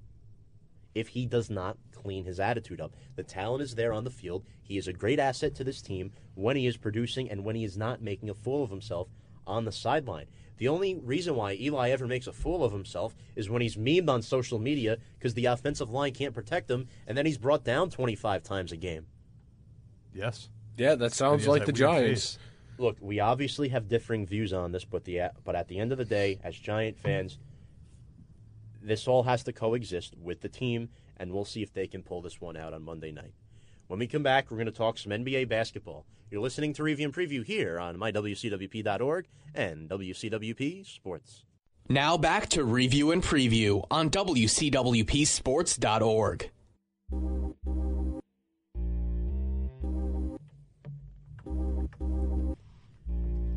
Good evening, folks, and welcome back to Review and Preview. I am your host, Tom Scavetta, joined alongside Mike Dawes, Kyle Russo, Chris Klimaszewski. If you're just tuning in, you just missed our most heated segment of the fall semester. It was real sweaty. It was real sweaty. Chris had to get some paper towels from the bathroom. It was that sweaty. All right. On that note, let's get some NBA basketball. Um, there's rumors that Enes Kanter might join the WWE. I love this guy. What I is love him. his problem?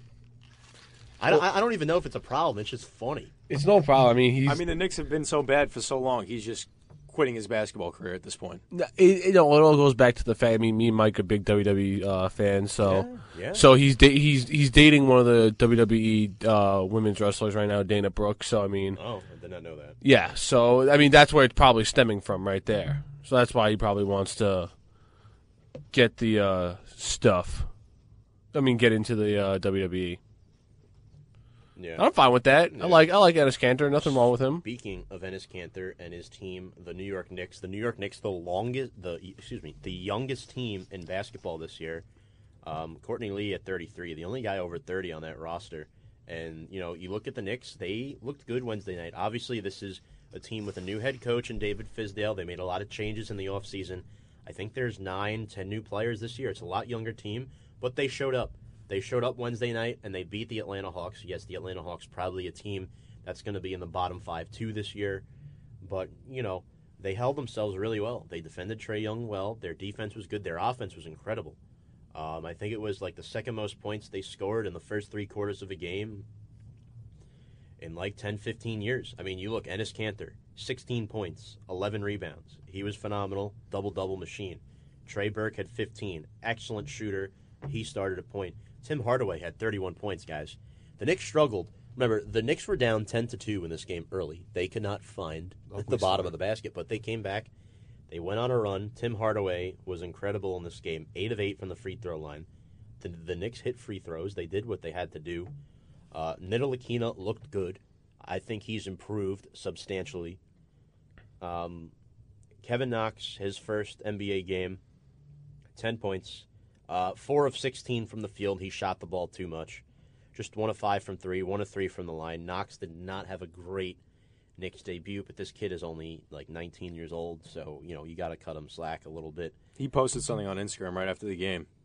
As soon as the game was over, he was right back in the gym shooting the ball. Yeah, and you know he's got to he's got to work on that. But you know at least he's dedicated to that. Um, obviously no Emmanuel Mudiay, which meant Ron Baker was the backup point guard, who in college he was more of a shooting guard. But I got to say something.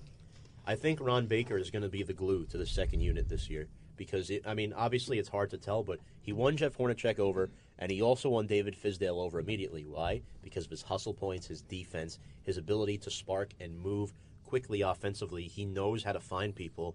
I think Baker had, I want to say he had four assists that night. Um, he only scored two points, but that doesn't matter. He found his teammates. This rookie Alonzo Trier comes out of nowhere, undrafted, with a chip on his sco- on a with a chip on his shoulder, drops 15. He dropped more than Knox and Robinson combined. Um, and he was one of their leading score. I mean, Noah Vonleh, a free agent from Portland, uh, who got traded at the deadline.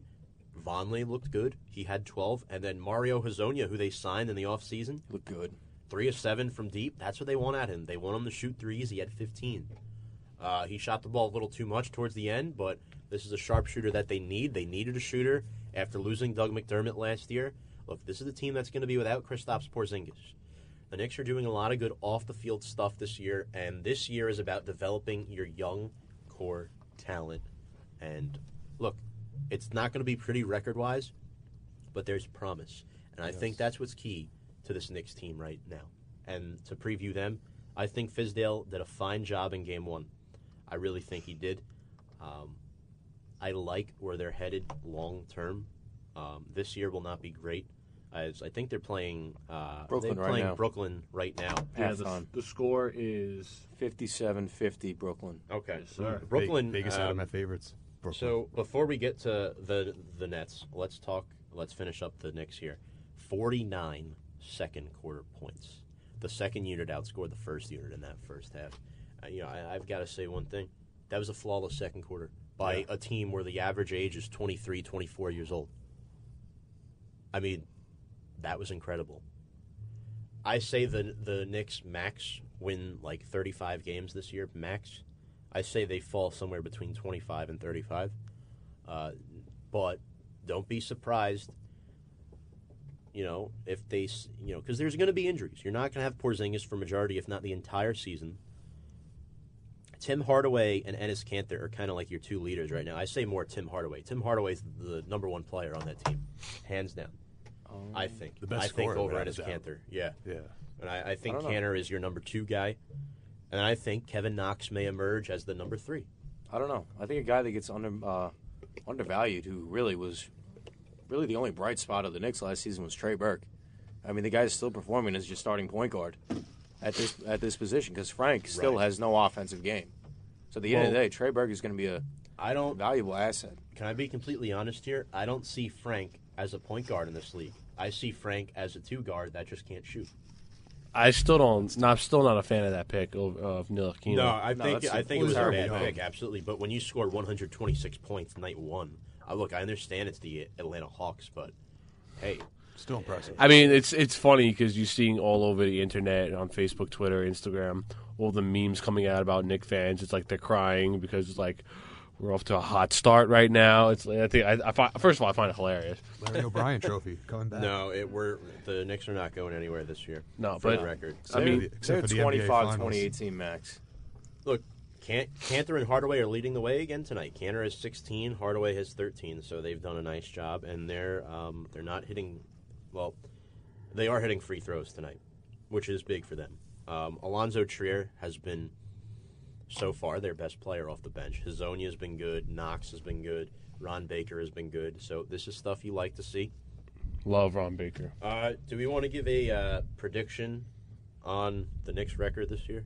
Oh, I'll do it because I took their win, uh, the win loss under. I, I had them at. I think this adds up 28 and 55. I'm pretty sure that adds up to 82. No, 28 and 54. Yeah, That that's adds up to math. 50 to 82. So 28 54? I'll I'll put him at. I was going to say like 32 wins 32. that, that'd be a, that'd be a good season, I think. for the Knicks. Yeah, Yeah, they for can make sure. the playoffs with that possibly. I mean, and now with East the is East, bad. The I was East going to is say the bad. East is bad, so you never know. You never So know. Mike 28 had, uh, and 54. Knicks.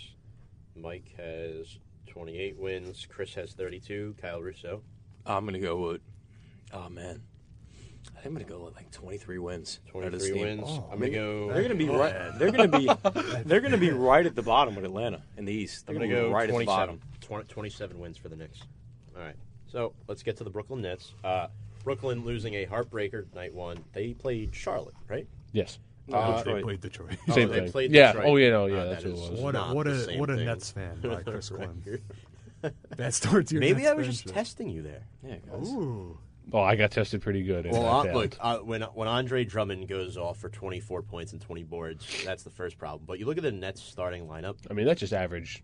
Uh, Andre Drummond. Sorry, my my problem is it's still a bunch of role players. D'Angelo Russell clearly has not emerged as the star of this team yet. Uh, Caris LeVert had an incredible game, putting up 27.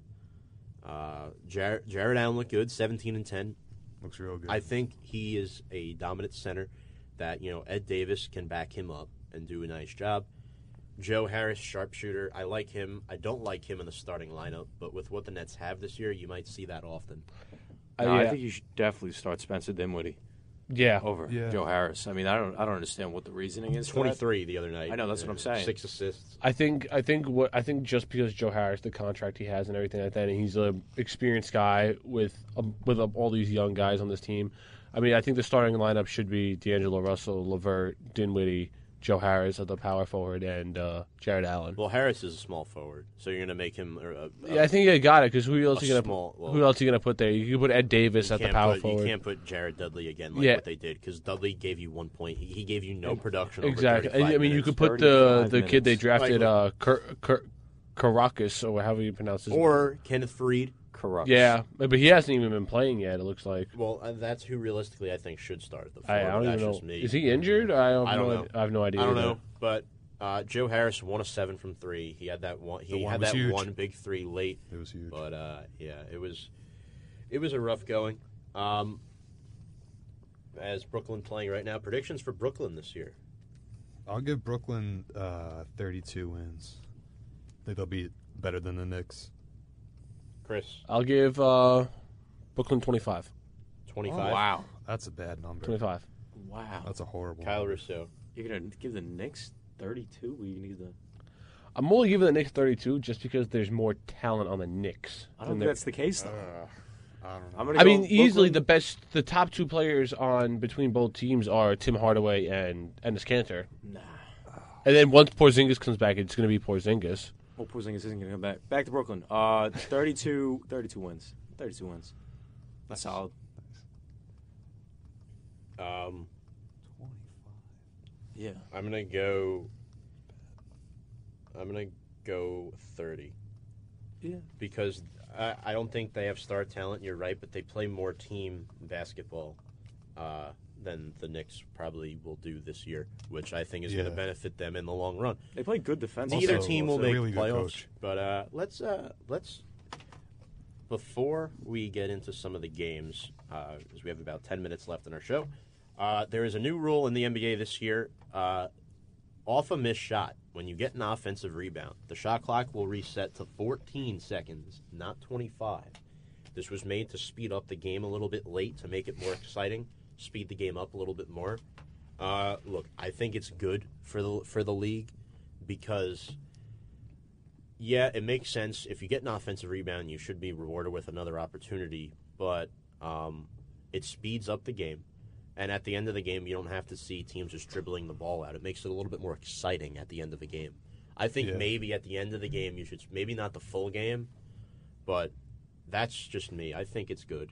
No, I don't. I don't like it. I think it makes it more exciting, especially in the situation where you're talking about, where it comes down to the end of the game. You got uh, one possession game. You get an offensive rebound, 24 Yeah, seconds yeah. left on the clock, and you have the clock. You dribble it out. I mean, I think that puts more excitement rather than 15. I mean, 15 really only leaves you, you know, you pass out and you got to shoot. 24, you still got a whole whole possession left. Dribble it out. I don't know. I mean, Okay. I don't really think it's that big Yeah, of a deal okay. at the end of the day, but Uh, I don't hate I don't it, like but the rule. You have that one. Um, I think it'll right. be like a non-factor fine rule. yeah. yeah. Mm-hmm. Um, okay, so there's that, and look, some games that happened already. Uh, the Celtics beat up on the Sixers night one. the Celtics clearly the top dogs in the East this year, and they're beating Toronto right now 20, 33-27 in the second quarter. Um, Kawhi Leonard and the Raptors they won their debut um, Against as a team. Yeah. The Spurs beat the Timberwolves in DeMar DeRozan's debut. LeBron loses his debut. And um, a fun fact about LeBron that is um, not really that fun for him is he doesn't have a good track record debuting with a new team. He's 0 4. There you go. Not good. No, What is it? not Where'd you find that stat? That must have, you had to dig for that one. Um, no, actually, I did not. I found it on CBS Sports. There you go. So uh, another thing about LeBron, his final stat line, I believe he had 26 points. I want to say he had 12 rebounds and six assists. Yep, that that was his stat line. My problem is this: there, the West is so stacked. LA, I don't think will be a top four team. I don't care if you have LeBron James or not. Yeah. There's too many good teams. You have Portland to worry about. You have Utah. The Nuggets are going to be better. You have the Spurs. You have the Warriors and the Rockets. And the Rockets lost um, to the New Orleans Pelicans, who I think got better. Yeah, you lost to Marcus Cousins and Rajon Rondo, but you got Elfrid Payton. Um, and then you got who's their new uh, big? They got Julius Randle I off love the bench. Julius Randle. Off the I bench. love Elfrid Payton. He's just your typical great Yeah. dishing point guard. Yeah, Great no, for Anthony exactly. Davis. I don't think so. I think LA is going to be fine. You know, it, it's a completely new team. I mean, they just need a couple games to mold together. Right, but my thing is the competition in the West. I'm not saying West is anything tough. against LA. The, The West Jazz, is very tough. Jazz is going to be really good. I think it's going to be Golden State than the Jazz. I don't think Houston's going to be number two, like everybody's Um, saying. I would agree with that, honestly.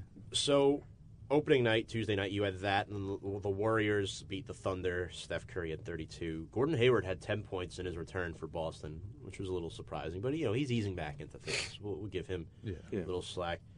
The Bucks beat the Hornets by one point on Wednesday. Uh, Yanni had 25 points, 18 boards. You're so good. It's like Look, the third the- time you said that.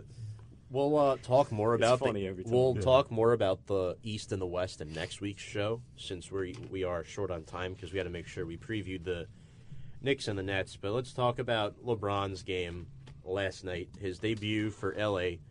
Uh, this was a Portland Trailblazers team that was the number three seed in the West this year, and Portland got better. Portland did get better. You look at their team, you know, we can talk about LA as much as we want, but Portland is a very underrated team every year. Nobody's talking about them. They quietly work their way into the top four Yeah. in the West every year. I mean, it just seems that way because to to me, Jusuf Nurkic is improving every year. He's a double double machine. You have Lillard and McCollum, a phenomenal one two punch that are going to give you at least twenty points a game each. It's an elite backcourt. It is Elite. Al-Farouq Aminu is an excellent defender, stretch four to have. Um, and Nurkic at center. You can make the argument uh, Jake Layman starting at small forward isn't great, but Layman isn't going to play that many minutes. They should start Mo Harkless, I think, at the three, but or Evan Turner. I think one of those two should start at the three, but they like having. They had Jake Layman there last Gives night. their second unit played some last more year. depth. So Their second unit. Let's go over their second unit. You have Steph. Curry. Uh, s- excuse me, Seth, Curry. Seth. Seth Curry Yeah. at point guard, Nick Stauskas at shooting guard, who Sauce, Ca- Sauce Castillo. Yep. Evan Turner, Zach Collins, and Mo Harkless right now. That's a solid I five. like and it. then you're not even talking about Caleb Swanigan, Meyers Leonard, and Wade Baldwin the fourth. Those are three good guys to have I on the love back end Caleb of your bench. Swanigan. He was so fun to watch. You in heard his story, right? Yeah, oh, yeah. Oh, I love that story. Yeah. man. Look, I'm a big Pat Connaughton fan, and I was against uh, them not re-signing him. But Nick Stauskas went off last night, 24 points, had the second most points on the team. He was five of eight from deep.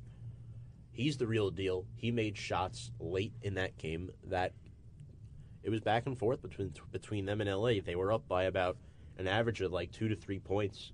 Yeah, but the that's what, majority of that second half. that's what I'm talking about in LA. I mean, come on, Nick Stauskas putting up 24 points off the bench. Is, I mean, is that is that going to happen? That's what I mean. I mean, this The Nick Lakers have no shooters, and they're they're a young team. Their defense is not necessarily up to par. I mean, look, you have LeBron James, JaVale McGee, Lance Stephenson, JaVale went off, and Michael Beasley, JaVale should be getting more minutes. I mean, and look Ray what he John. did. I mean, yeah, you have some good veteran defenders in that starting lineup, but when you get to the bench, it's really just Lance Stephenson. And no, yeah, they don't have you many. got Kuzma and Josh Hart. They don't have many shooters. Shooters like Veterans. I think KCP. It's only like really good sharp. Shooters. Well, the only four guys that are really going to come off the bench, I think, this year, Ball, Stephenson, Hart, and Kuzma. I'm saying Lonzo Ball coming off Mm-hmm. the bench because I clearly think they're going to start Rajon Rondo, at least for now. Yeah, just That's for, just my opinion. Yeah, Rondo and not- Pope in the a big backcourt until they realize that's not going to work against Western Conference teams. He's going to help spread the floor a lot and give LeBron a And lot A- of A- open you have shots. Ingram and Le- LeBron is technically starting at the four, and then JaVale McGee. Uh, and the bench is good. Love Josh Hart out of Nova. He had 20 points. Kyle Kuzma is going to be a great defender, a great player. Stephenson is serviceable guy. Michael Beasley can give you points. But Lonzo Ball, Yeah, Lonzo. Uh, The goat. that's I mean is he a draft bust? I think it's too early to tell. It's too early. I, I well, don't know. I I think he'll be I very don't know. good in this league. I really don't know either. He had a decent year last year. I mean, look, we're only one game in, and he had one seven points, four rebounds, and an assist. I mean, the end of the day, he still can't shoot though. Yeah, but he's going to stuff the stat sheet. That's why he's a point He is going to stuff the stat He's, sheet. stu- I oh, like he's going that. to stuff it. He's going to get like six boards. a stuff it game. like a turkey. The last game sure. we're going to talk about before we sign off for the night. Remember, we'll have our predictions next week, so have those um, prepared. Well, you guys will. I'm not going to be here next week. Oh, that's right. Oh, awesome show next week. Guys. So, um, the Dallas um, Phoenix game. You saw DeAndre watch that Ayton game. Oh, that was a versus great Luka game. Doncic. I, I watched some of great it. game. That was last night or the night before. I think it was the Two night nights ago. before. Two Yeah, nights it was ago. the night before. I had Suns Uh, money line. you know, no Dirk, but Phoenix is a lot better. A lot of people for, forget they got Ayton, yes, DeAndre Ayton, however you pronounce his last name, but Aiden, yeah. you also signed two veterans from the Houston Rockets in Ryan Anderson and Trevor Ariza, who the Rockets could not afford because they had to keep Clint, Clint Capela. had to though. But They had to, but you get Trevor Ariza, a veteran, a winner, Ryan Anderson, a shooter, in your starting lineup. You have those three added along with Devin Booker and Eric Bledsoe. yep. That's a solid starting. No, So who's Eric their Bledsoe's starting? on Milwaukee. I'd say is it Sorry. Eric Gordon or something. No, No, their point guard right now. Their starting point guard is uh, Isaiah Canaan. okay. Well, I've seen his that's name on radio. that's bad, but the other four are solid players. Yeah, and they got Josh Jackson coming off the bench for them. They- they and do. Tyson Chandler Forgot now. about and Josh Jackson. Dallas is a good team too. Don't write them Da- off. yeah. They have a lot of veterans on their team. Doncic in the starting lineup when Harrison Barnes comes back. Remember, this Dallas team you saw against Phoenix was with, was without Dirk, without Harrison Barnes. So Yeah. that's something to talk about more next week. Uh, we'd like to thank everybody for tuning into our show review and preview here tonight. We'll stay tuned more next week. We're going to go over the same stuff, preview the World Series if it's not already started, and then we'll talk more NBA basketball, NFL, and college football. On behalf of Mike Dawes, Chris Klimaszewski, Kyle Russo, I'm Tom Scavetta. You've been listening to Review and Preview here on mywcwp.org and WCWP Sports. Good night, everyone.